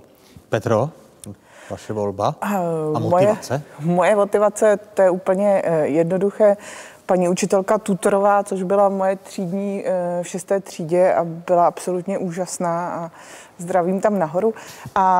Takže ta mě ovlivnila hodně. A to, co mě, myslím, v učitelském povolání drží dneska, je to, o čem možná mluvil trochu Tomáš před chvílí. To je možnost ovlivnit to dítě na celý život a vlastně to, že to zažijete, pak tu zpětnou vazbu. Já, když jsem se dostala do finále Global Teacher Prize, tak vlastně nejhezčí na tom bylo, že mi začali psát absolventi a říkali, jo, paní profesorko, my si na vás vzpomínáme, vy jste prostě byla skvělá, a dokázali mi říct i situace, kdy třeba prostě jsem úplně změnila jejich den, nebo jeden student mi napsal, vy jste byla ve druháku jediná, kdo mi neříkal příjmením a říkal mi Lukáši. A to jsou věci, které vás nemůžou nezasáhnout a jsou to věci, které činí tu profesi pro mě nejúžasnější. Tomáš, je vaše odpověď a motivace? Jako jednak si myslím, že ta motivace se může měnit ta pravidelnost může být momentálně pro spoustu uchazečů jako zajímavá v téhle době, ale moje osobní motivace bylo to, já jsem nevěděl, jako, co mám dělat, jenom jsem viděl, že toho hodně neumím a uměl jsem dvě věci, které jako, jsem viděl, že umím. A to bylo prostě jako sport, matematiku a rád jsem jako pracoval s dětma, že jsem jako vedl oddíl jako scout a takhle. Takže se mi to jako spojilo, že vlastně se chci věnovat tomu, co umím a má to pro mě jako význam, jako, že to vím, že to má jako hodnotu. A za dalším dotazem míříme do Zlína, pravděpodobně v této části dotaz poslední. Dobrý den, jmenuji se Sára Petrásková a studuji na Gymnáziu Zlín Lesní čtvrť. Být pedagogem je poslání. Je to jedna z nejdůležitějších profesí v rámci moderní společnosti. S tím se pojí fakt, že je to také jedna z profesí nejnáročnějších. Chtěla bych se zeptat, jak se učitelé dokáží vyrovnat se stinnějšími stránkami tohoto povolání, a to například s demotivací vzhledem k mnohdy nižšímu platovému ohodnocení. Děkuji. Tak začneme u vás, pane profesore. Ta demotivace. Je to ten plat od vašich absolventů, se kterým se setkáváte jako argumentem, proč opouštějí pedagogickou profesi? Setkávám se spíše s jinými argumenty než s platovými, i když samozřejmě víme o tom, jak asi si stojí naši učitelé, hlavně v porovnání se světem a tak dále. Ale setkávám se s tím, že to, co některé moje kolegy na různých typech škol hodně znechucuje, je třeba zvyšování administrativní zátěže. To je asi taková celkem věc, která se nevyhne snad dneska už žádnému povolání skoro. Ale jistě by tady měla být snaha o to snižovatý, protože jak se tady dozvídáme třeba z Estonska, ze Slovenska, z Anglie, tak vidíme, že po různých anketách a výzkumech se ta zátěž nakonec dá i snižovat. Ale potom také ještě říkají moji kolegové, co učí na středních základních školách, hlavně na základních školách, že je také velice někdy demotivuje kontakt s rodiči. Protože přeci, a to zase souvisí i s prestiží učitele, že? A prostě s tím klimatem ve společnosti, protože prostě někdy učitel, jak si je ten, kdo zásadně nemá pravdu a kdo to nemyslí dobře a tak dále. Já si nemyslím, že by to mělo být absolutizováno a rozhodně zdravý rozum by měl vítězit i v těchto otázkách. Stinné stránky ve vaší profesi, když necháme stranu tu distanční výuku, protože vy už jste částečně odpověděli, že to třeba pro Tomáše byl první moment, kdy uvažoval na jaře o tom, že by školství opustil. Jako mě obecně na školství, když mi něco vadí, tak mi vadí ta strnulost toho systému, že to jede pořád jako stejně. Jo? Cítím, jako je to nějakým způsobem jako dost, je tam, vnímám strach něco změnit. Často se ohlížíme, co na to řekne rodič, co na to řekne vedení, co na to řekne inspekce. Pořád se na něco ohlížíme a málo se zabýváme tím, co ten žák, co se učí opravdu ten žák. Radši dám mu test, abych to zjistil. Ale když se dívám, že pracuje v té hodině, nestačí třeba tady toto, jo, musím to tímhle způsobem zjistit, abych to prokázal. A... Jak se s touto stinnou stránkou vyrovnáváte? To je takové jako větší téma, jako to testování. Snažím se jako velmi vnímat jako tu aktivitu těch žáků a to je takové klasické, jako má mít třeba jako slabší žák, který se snaží, má mít horší známku než ten chytrý, který se nesnaží. To je prostě, a když se člověk jako nad tím zamyslí, tak vlastně má pak jako tendenci spíše rozhodit, je ta jako snaha. Třeba já jsem v hudebce vždycky mýval za 3, za 4 jako ze zpěvu, ale strašně rád zpívám. A zpívám prostě doteď.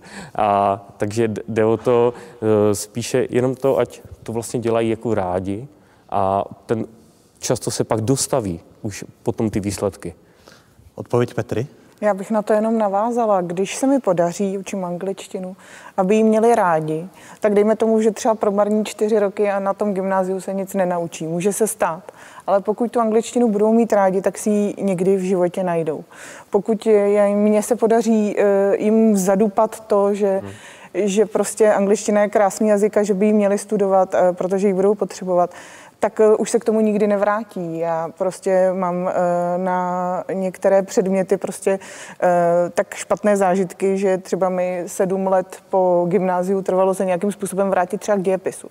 Takže ano, všechno je to zase jenom o tom vzbuzovat v těch dětech nějakou jako touhu ten předmět víc poznat ale taky být v pořádku s tím, že zrovna tohle dítě ten můj předmět prostě poznat nechce a chce jenom projít. A jenom ještě k tomu, co říkal pan profesor, k tomu odcházení učitelů ze školství, nebo proč, co je demotivuje. Podle mě je jedním z hlavních faktorů nedostatečná podpora v rámci té školy, třeba v tom učitelském sboru, nebo chybějící, uvádějící učitel, někdo, kdo by vám řekl, jak to v té škole chodí. A teď tím nemyslím, kde se fasuje křída a co se píše do třídní knihy a kde se vyškrtává třídnice, ale kdo by vám řekl, jak s těmi studenty pracovat, jak si to nastavit, kdo by vás pozval do hodiny a říkal, podívej, jako takhle se dá pracovat. Kdo by se přišel podívat na vaši hodinu jako začínajícího učitele a řekl, to si udělal skvěle a zkus příště tohle. To si myslím, že chybí úplně zásadně. A i ti učitelé, kteří by to dokázali a na těch školách působí, tak bohužel na to nemají moc čas, aby se mohli věnovat těm začínajícím. A myslím, že je to hodně velká škoda, protože jich tak spoustu dobrých ztratíme. Učitelka Petra Mazancová, učitel Tomáš Chrobák a děkan Pedagogické fakulty Univerzity Karlovy Michal Nedělka byli našimi hosty. Děkuji vám a těším se na další setkání. Děkujeme. Jak učit a jak učit, aby to bavilo i ty nejmenší. To jsem si v roli učitele českého jazyka vyzkoušel v únoru, letos v únoru, ještě bez roušek, na základní škole Úvaly, konkrétně ve třídě 2C, která se už stala třídou 3C. Tak, já vás vítám. Julinko, posaď se. No, co ještě hledáš? Pena. Tak.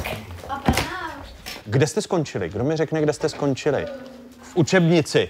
70. Sára říká 75. A na straně 75 jste probírali souhlásky R a L. U jakých slov máme, že nám souhlásky R a L někdy nahrazují samohlásky? Kr. Které tam ještě je slovo? Mlha. Ano, Maruško? Krp. Krp. A ten... bagr. A bagr. Vašku. Plný. Co? Plný. Ne. Plný. Jo. Je, jo, plný, jo. Azra. Put. Ezra. Ezra, pardon. Já si musím naučit ještě vaše jména. Ezro, které? Put. Prt. Když se řekne čeština, co se ti vybaví? Čtení a psaní. Proč se musíme učit česky, podle tebe? Aby jsme dobře vyslovovali a aby jsme mohli komunikovat s ostatními. A co je nejtěžší na češtině? Asi ty tvrdé a měkké i. Chcete rozcvičku teď? No. Tak dáme rozcvičku. Já budu vytahovat slova a vy mi budete říkat, jestli to je krátké, měkké, dlouhé, měkké, anebo tvrdé. Je to pravda, Eliso. Na zdraví. Skříň. Skvělé. Rodiče. Martine. Martine, rodiče se píše, jaké i? No, to by byly rodiče. Takže to je, tam píšeme, jaké, Martine? Měkké. Pak tady máme dílo. Dílo. Tak, dlouhé, měkké. Krátký. Tak, takže dlouhé. Tvrdé. Je to složitý nebo naopak jednoduchý, kde se píše tvrdé a měkké? Lehký. Lehký? To ti vůbec problém nedělá? Pokud bys mohl, tak by si zrušil kroužkovaný nebo čárkovaný U a bylo by jenom jedno? Ne. A proč ne, když je to tak složitý? Protože je to zábavný takhle to dělat. A trojúhelník se píše s kolečkem nad U nebo s čárkou? S čárkou. A proč? Protože to je výjimka. Milý dědo, kousek od Třeboně otevřeli jízdár.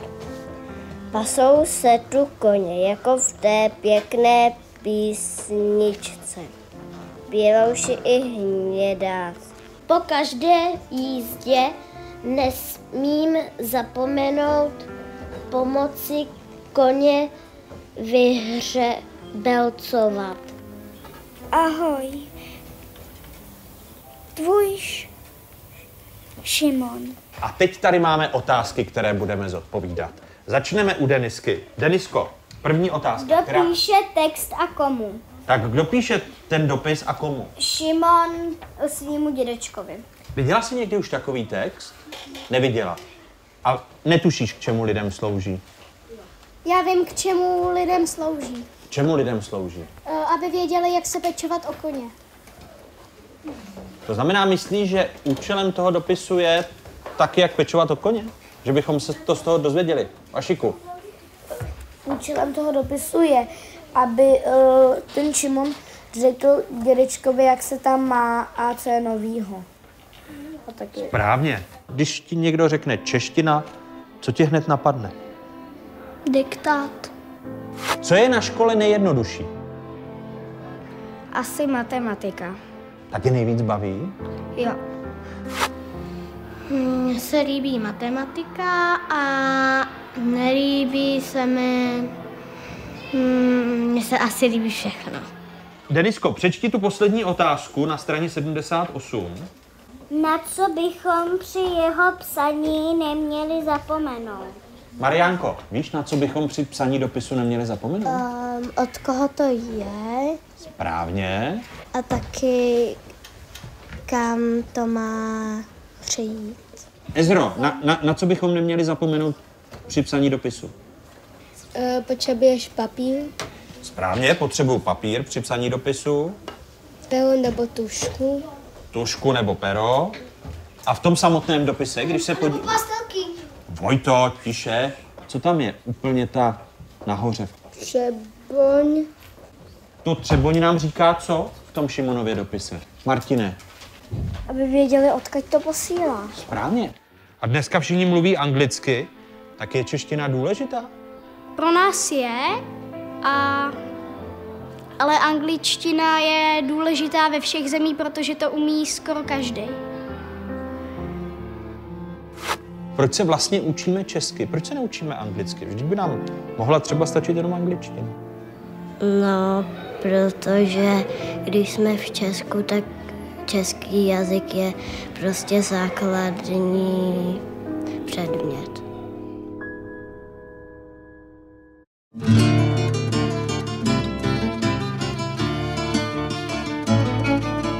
Učitelka budoucnosti. A vítám hosty třetí kapitoly dnešního Fokusu, kterými jsou profesor kybernetiky z Fakulty elektrotechnické Českého vysokého učení v Praze, profesora Michala Šebka. Dobrý večer, vítejte. Dobrý večer. Profesor. Mé pozvání přijala ekonom, edukátor Jan Libich z Vysoké školy báňské, Technické univerzity Ostava a La Trobe univerzity v Melbourne. Dobrý večer, vítejte. Dobrý večer, díky. A vítám i ředitelku gymnázia, která zároveň je programátorkou a učitelkou v jedné osobě, Markéta Fibigerová. Dobrý večer. Dobrý večer. Já, Markéto, začnu u vás. Vy jste vystudovala učitelství českého jazyka a dějepisu, pokud se nemýlím. Učitelkou jste se stala, ale teprve nedávno, protože 20 let jste to povolání měla pověšené na hřebíku. Proč? Ano, vidíte, a teď ještě ke všemu učím tělocviky. I? Tak, já jsem po té pedagogické fakultě, protože v té době právě já už jsem uměla programovat a rozjížděli jsme rodinnou firmu, tak jsem zůstala u toho, co v té chvíli mě velmi bavilo a bylo pro mě nabíjející a prostě tudy jsem si představovala, že by se asi měl ubírat můj život. A potom v těch 40 letech si člověk říká, že by se možná rád pustil do něčeho nového, co by mu dávalo smysl a určitě tam velkou roli hrálo i to, že mám sama děti, které jsou součástí českého vzdělávacího systému. Takže prostě ta výzva vytvořit moderní školu, kde se bude vzdělávat tak, že tam studenti budou rádi chodit a učitelé tam budou rádi učit, je pro mě tak ohromně smysluplná věc, že jsem se do toho pustila. Tedy role matky, která vzdorovala systému nebo chtěla ho začít měnit, vedla k tomu, že jste po těch 20 letech se vrátila k tomu, co jste vystudovala? Já si bych neřekla úplně vzdorovala, ale prostě spíš možná mám ráda i ty výzvy. Tušíme tady v souvislosti s programováním, pane profesore, jaké vlastně bude školství, jaká bude budoucnost, když se tak jmenuje naše kapitola? No, jaká bude budoucnost, to netušíme. Jediné, co víme o budoucnosti, je, že bude úplně jiná než současnost, že se bude rychle měnit. A to je tak všechno, ale na tom se dá podle mě docela dobře založit vzdělávání. Když nevíme, co bude, tak musíme rozvíjet ty věci, které se hodí vždycky. Vždycky se hodí umět myslet, vždycky se hodí být tvořivý, být šikovný. Hodí se rozumět sám sobě, protože když rozumíte sám sobě, tak s vámi ty ostatní těžko manipulují. Hodí se umět komunikovat. A já teď přemýšlím nad tím, jestli tomu vzdělávací systém napomáhá pro tu budoucnost, abychom takto připravovali ty naše budoucí generace, tak jak byste odpověděl? No, mám obavy, že ne u nás, aspoň ty typické školy, nebo dokonce bych řekl, že celkové nastavení společnosti je takové, že to nevyžadují. Jo? Další věc je, svět je dneska strašně složitý a lidé mu nerozumí. A je potřeba, aby alespoň chápali základní principy světa ve všech možných oborech, jinak je to zase nebezpečný. Vede to ke štěpení společnosti a tak. Vy jste, pane docente Libichu, spočítal, jaký ekonomický dopad může mít na život jednoho žáka dobrý učitel, třeba právě takový, který ho na budoucnost připraví. Jak jste to propočítal? A seznamte nás s těmi výsledky. Bylo to na základě amerických dat, protože bohužel u nás tyto data nemáme, ale nějakým způsobem jsem se to snažil jako převést na naše poměry. A vlastně musíte mít nějaké testy, které ohodnotí ty znalosti a kompetence těch žáků na začátku a na konci roku. Z toho vlastně jste schopni ty učitele seřadit podle kvality a pak to propojíte vlastně s tím, když víte, že ten učitel toho žáka nějakým způsobem posune třeba z toho průměru na ten nadprůměr, tak potom víte třeba na jakou půjde univerzitu v průměru, jakou bude mít práci a jste vlastně schopen. Takže ta přidaná hodnota toho učitele se počítá vlastně jako příspěvek toho učitele na celoživotní mzdě toho žáka. Když vezmeme třeba vysokoškoláka u nás, tak nějaký ten medián má třeba za celý život vydělá nějakých přes 20 milionů korun, kdežto středoškolák s maturitou nějakých 16 milionů. A my jsme schopni porovnat potom toho kvalitního učitele s tím nekvalitním a vidíme, že to jsou obrovské částky, že ten kvalitní učitel v porovnání s tím nekvalitním je schopen víceméně udělat to, co udělá ta vysoká škola, přispět třeba 3-4 miliony za období několika let v té celoživotní mzdě toho žáka. A když bychom to rozpočetli, asi je zajímavé teďka i v souvislosti s tou distanční výukou, to porovnat na den, tak vlastně za jeden den té výuky, když vemte si, že máte dva identické žáky a jeden z nich má toho kvalitního, druhý toho nekvalitního, tak ten kvalitní zvýší tu celoživotní mzdu toho žáka asi o 2 až 2,5 tisíce korun za jeden den výuky. Takže samozřejmě to je třeba zbrát s rezervou, protože je to s použitím amerických dat, ale nicméně nějakou vypovídací. Ale je škoda, že ta data v České republice nemáme. A jak je to možné? Ne, bohužel je nemáme, ale je otázka, jestli bychom se tímhle směrem měli posouvat. A samozřejmě, pokud to nevstáhneme jenom na žáka, ale na toho učitele a sečteme tyhle tu přidanou hodnotu, tak nám vyjde, že ten kvalitní učitel je schopen za měsíc výuky vygenerovat o třeba řádově o 500 000 korun víc v té budoucí mzdě pro ty své žáky v porovnání s tím nekvalitním. A samozřejmě teď se zeptejme, jak jsou na tom platově, že oba dva jsou na tom většinou stejně. Takže to ohodnocení těch kvalitních učitelů, byť mají tak obrovskou přidanou hodnotu, tak to bohužel není. Částečně je to tím, že prostě není úplně lehce měřitelná, kdežto když to srovnáme s nějakými třeba špičkovými fotbalisty, tak každý toho Messiho nebo toho Ronalda, každý vidí tu přidanou hodnotu, takže se nikdo nediví, že mají vyšší plat než zbytek týmu třeba dohromady. Ono, když se podíváme na budoucnost vzdělávacího systému, což je název této kapitoly, tak nám přišlo od 13 středních škol po celé republice je velké množství dotazů právě na to. Podívejme se na další. Dobrý večer, jmenuji se Oldřich Neumann a jsem studentem gymnázia na Mikulášském náměstí v Plzni. S rozvojem informačních technologií, sociálních sítí a komunikace se obecně pojí také nutnost určité společenské vzdělanosti v těchto oblastech, zejména pak v odolnosti vůči fake news, hoaxům a manipulacím, ať už s politickými, marketingovými či jinými záměry.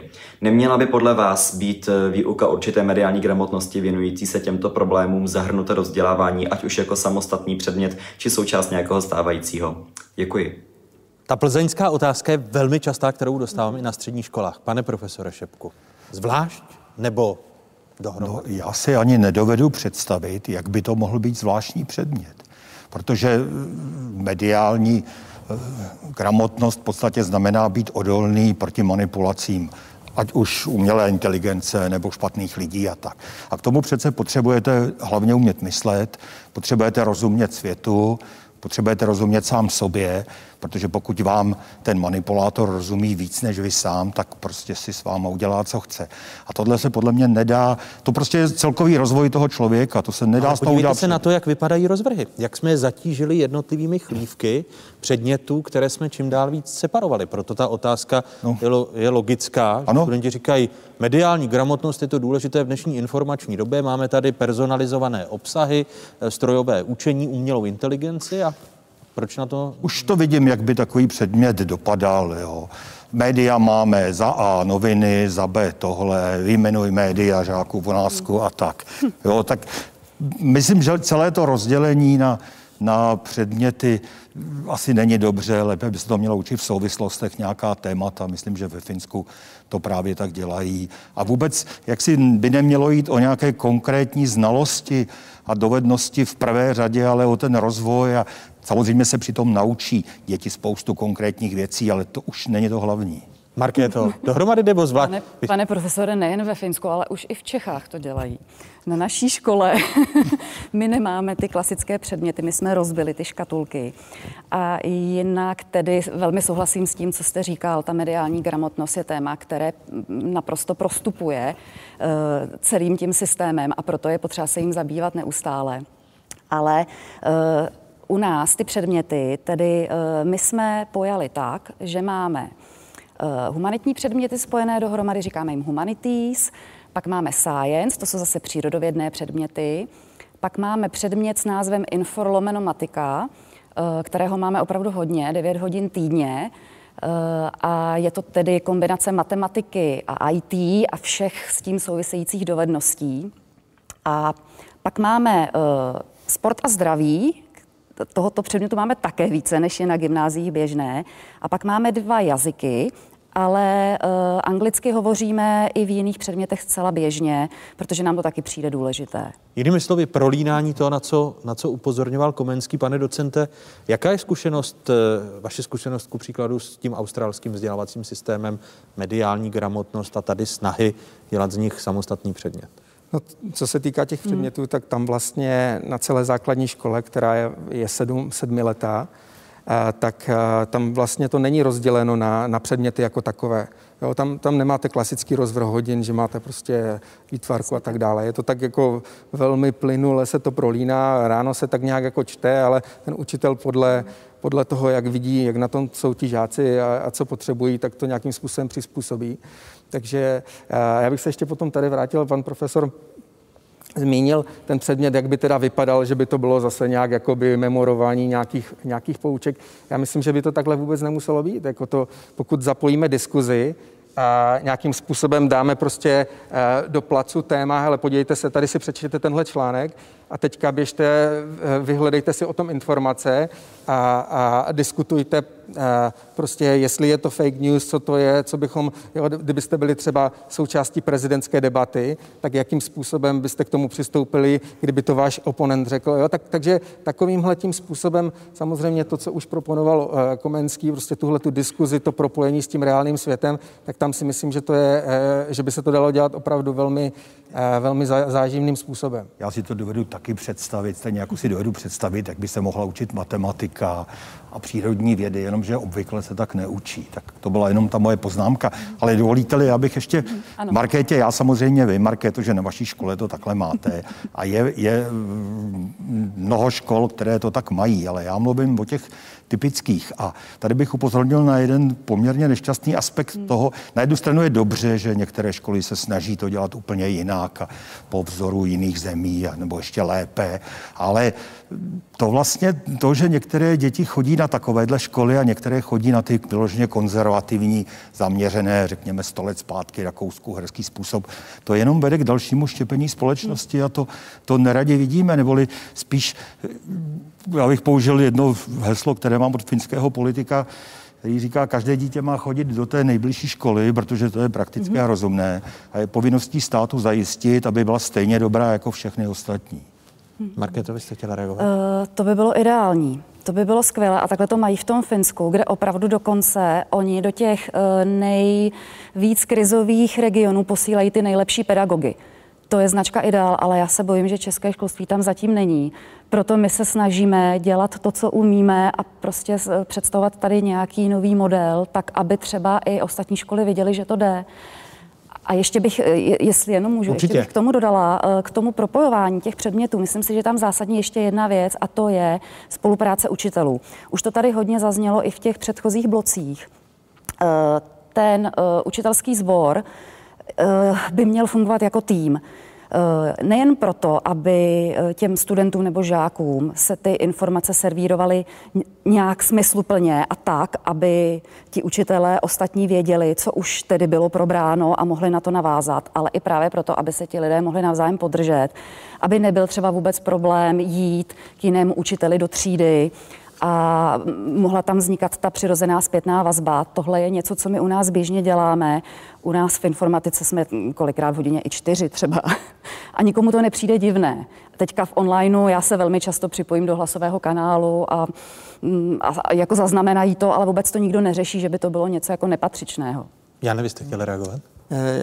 Já s vámi souhlasím, že by bylo ideální, kdyby ten žák chodil do té nejbližší školy a aby ta kvalita byla zachována, ale nicméně způsob, jakým to dosáhnout, si myslím, že právě dovolit tu pluralitu těch různých přístupů, ať prostě, a to nejenom jako různé školy, když dělají různé věci, ale i různí učitelé, protože právě skrz tuhletu vlastně pluralitu, rivalitu, nějakým způsobem i konkurenci se může jeden učit od druhého a takhle se ten systém posouvá a zjišťujeme, co třeba funguje, co úplně nefunguje.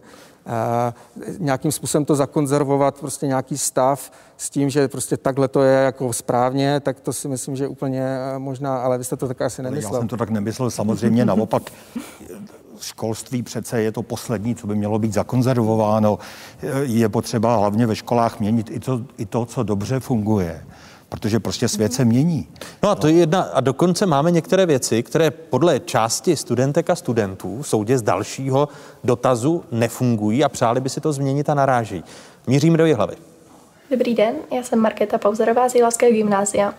A chtěla bych se zeptat, proč se ve spoustě předmětů učíme věci, které nám budou dobré maximálně tak do vyšších ročníků, ale v normálním životě je nikdy nevyužijeme. A důležité a podstatné věci, jako například, co se dělo ve druhé polovině 20. století, nám ve škole nikdo neřekne. A ještě bych se chtěla zeptat, jestli by se s tím dalo něco dělat. Děkuji. Tak co by se s tím dalo dělat? Pane docente, začněme u vás. Já vždycky, když přemýšlím o tom, co by se teda ty děti měly a neměly učit ve škole, tak vždycky přemýšlím nad tím, kdybych měl třeba kolegu v práci nebo vlastní děti, jo, někým, s kým musíte spolupracovat.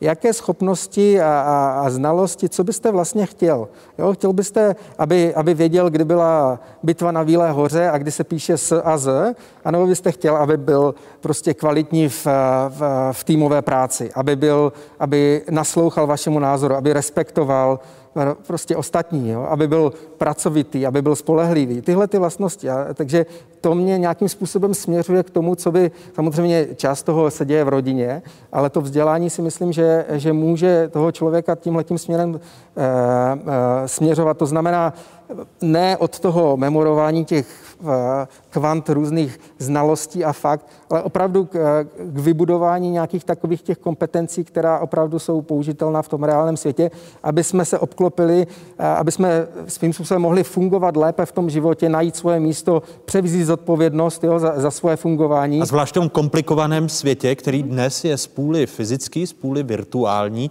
to, do kterého světa se zrodily ty nejmladší generace. Přesně tak. Takže...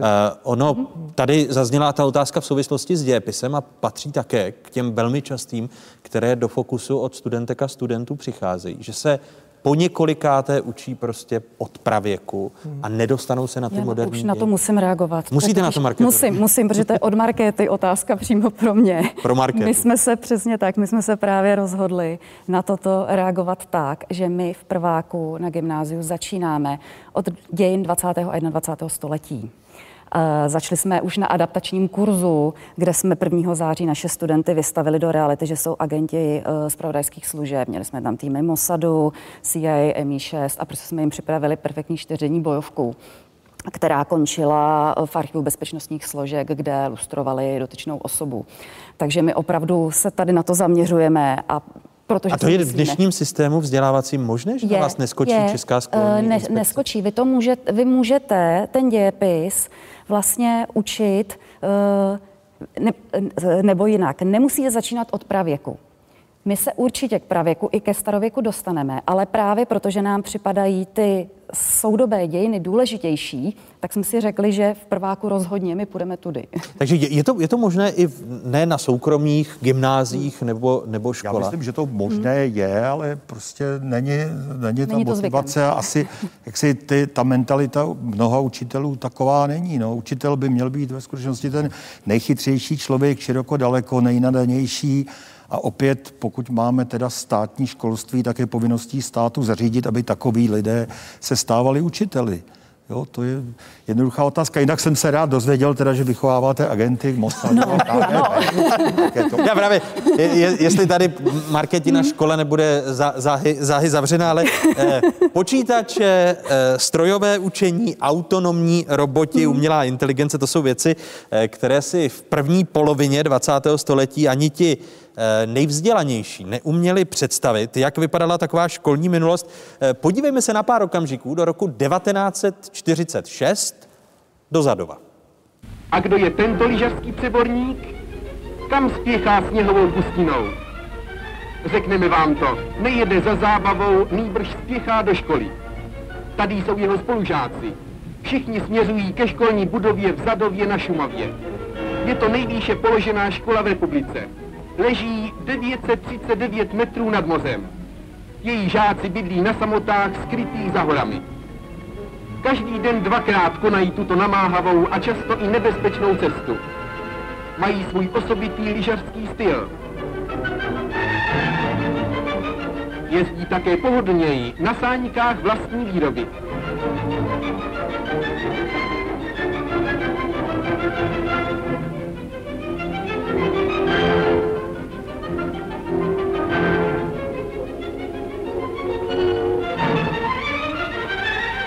Pan učitel vyhlíží o postýlce. Už spěchá.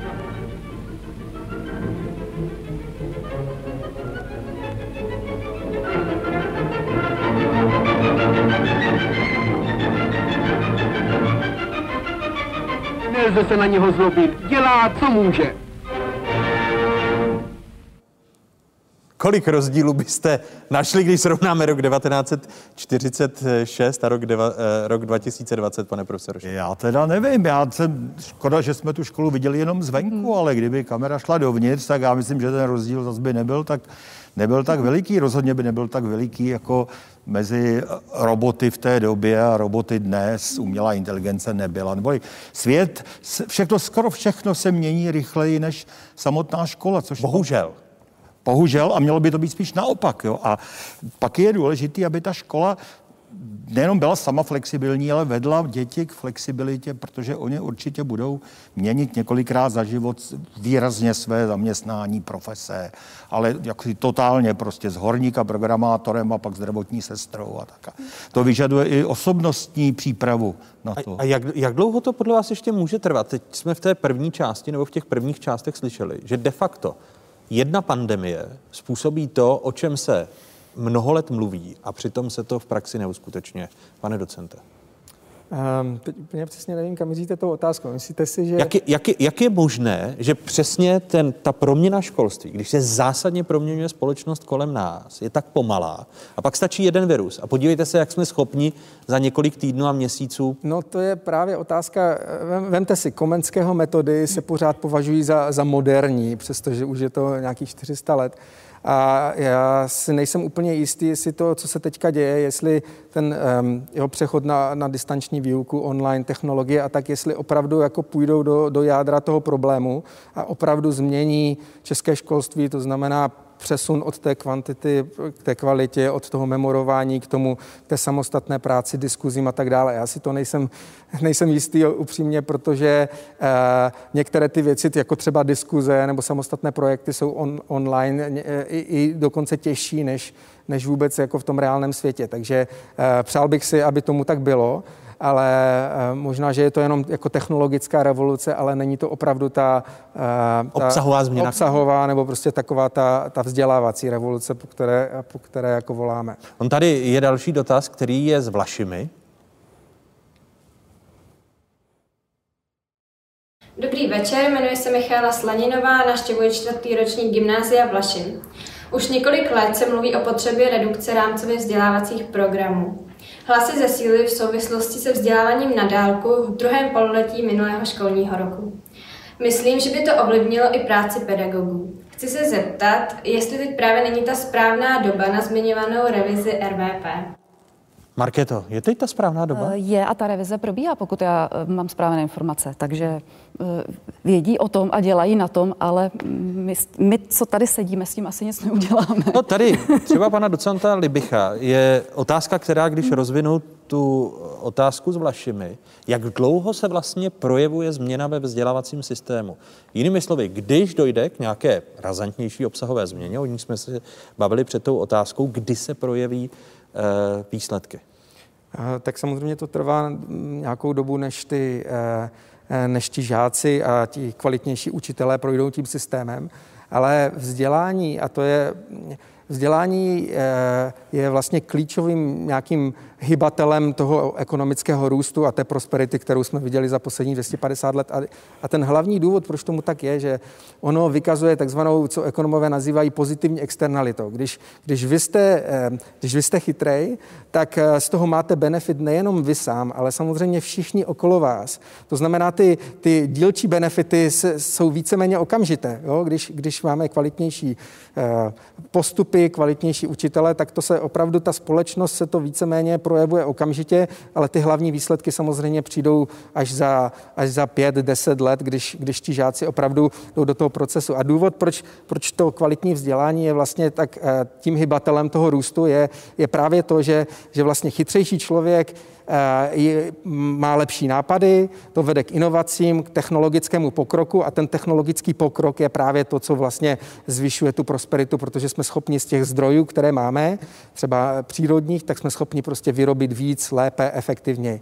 Takže to je ten vlastně kanál, skrz který to vzdělání je klíčové. A opravdu, když se podíváte na ten ekonomický výzkum, tak vidíte, že cokoliv jiného, jestli třeba máte přírodní zdroje, nebo jestli jste obklopeni mořem, nebo ne, jako tady tohleto v porovnání se vzděláním vlastně hraje opravdu minimální roli. To vzdělání je naprosto klíčovou determinantou té prosperity. A to ještě nesmíme zapomenout na rodiče, o kterých jsme se bavili v první části, pane profesore Šebku. Ano, i mnohým rodičům se dnešní školství líbí. To je asi jeden z největších problémů. Potřebovali bychom změnit učitele a současně změnit rodiče. Ale já bych ještě k té redukci obsahu, to je určitě krok správným směrem, ale to pořád ještě není ono. To podstatné je si uvědomit, že ten obsah je nejméně důležitý, protože informace, data, na to máme dneska stroje, vyhledáme si všechno snadno. Jo? Proč se vůbec učíme, proč se děti učí, kolik nevím, soudců má ústavní soud, když nevědí, k čemu ten ústavní soud je. Jo, proč se mám učit, co napsal všechno Neruda, když jsem ani jedno z toho nečetl? Jo, to je prostě úplně to otočení, jako ne, jestli neučit se, nebo klást důraz na to porozumění, pochopení, prožití, rozvoj více než na data, fakta, memorování vůbec.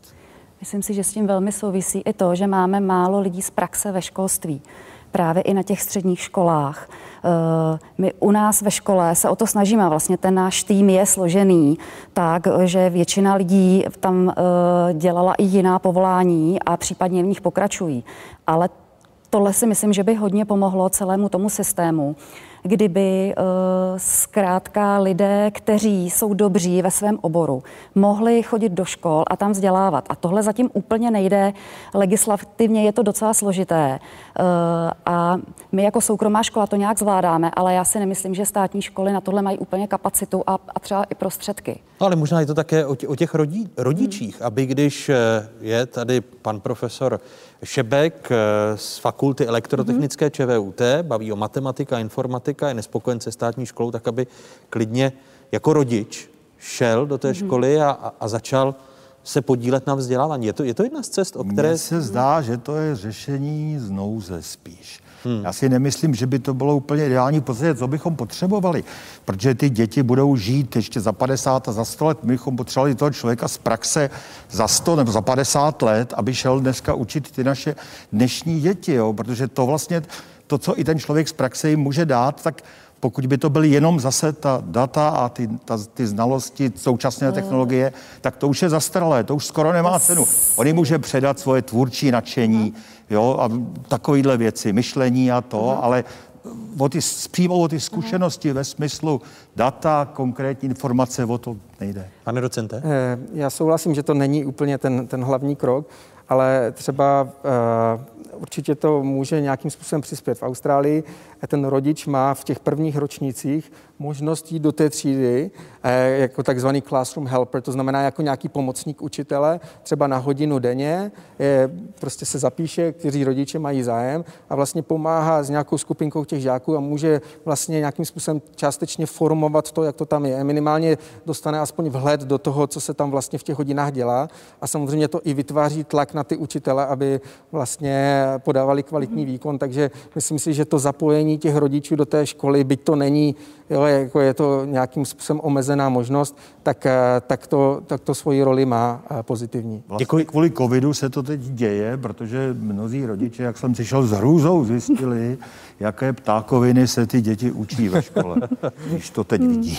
Já vám děkuji. Děkuji za zajímavé závěrečné trojici mých hostů, vzácných hostů, kteří byli tady s námi ve velké aule Karolina.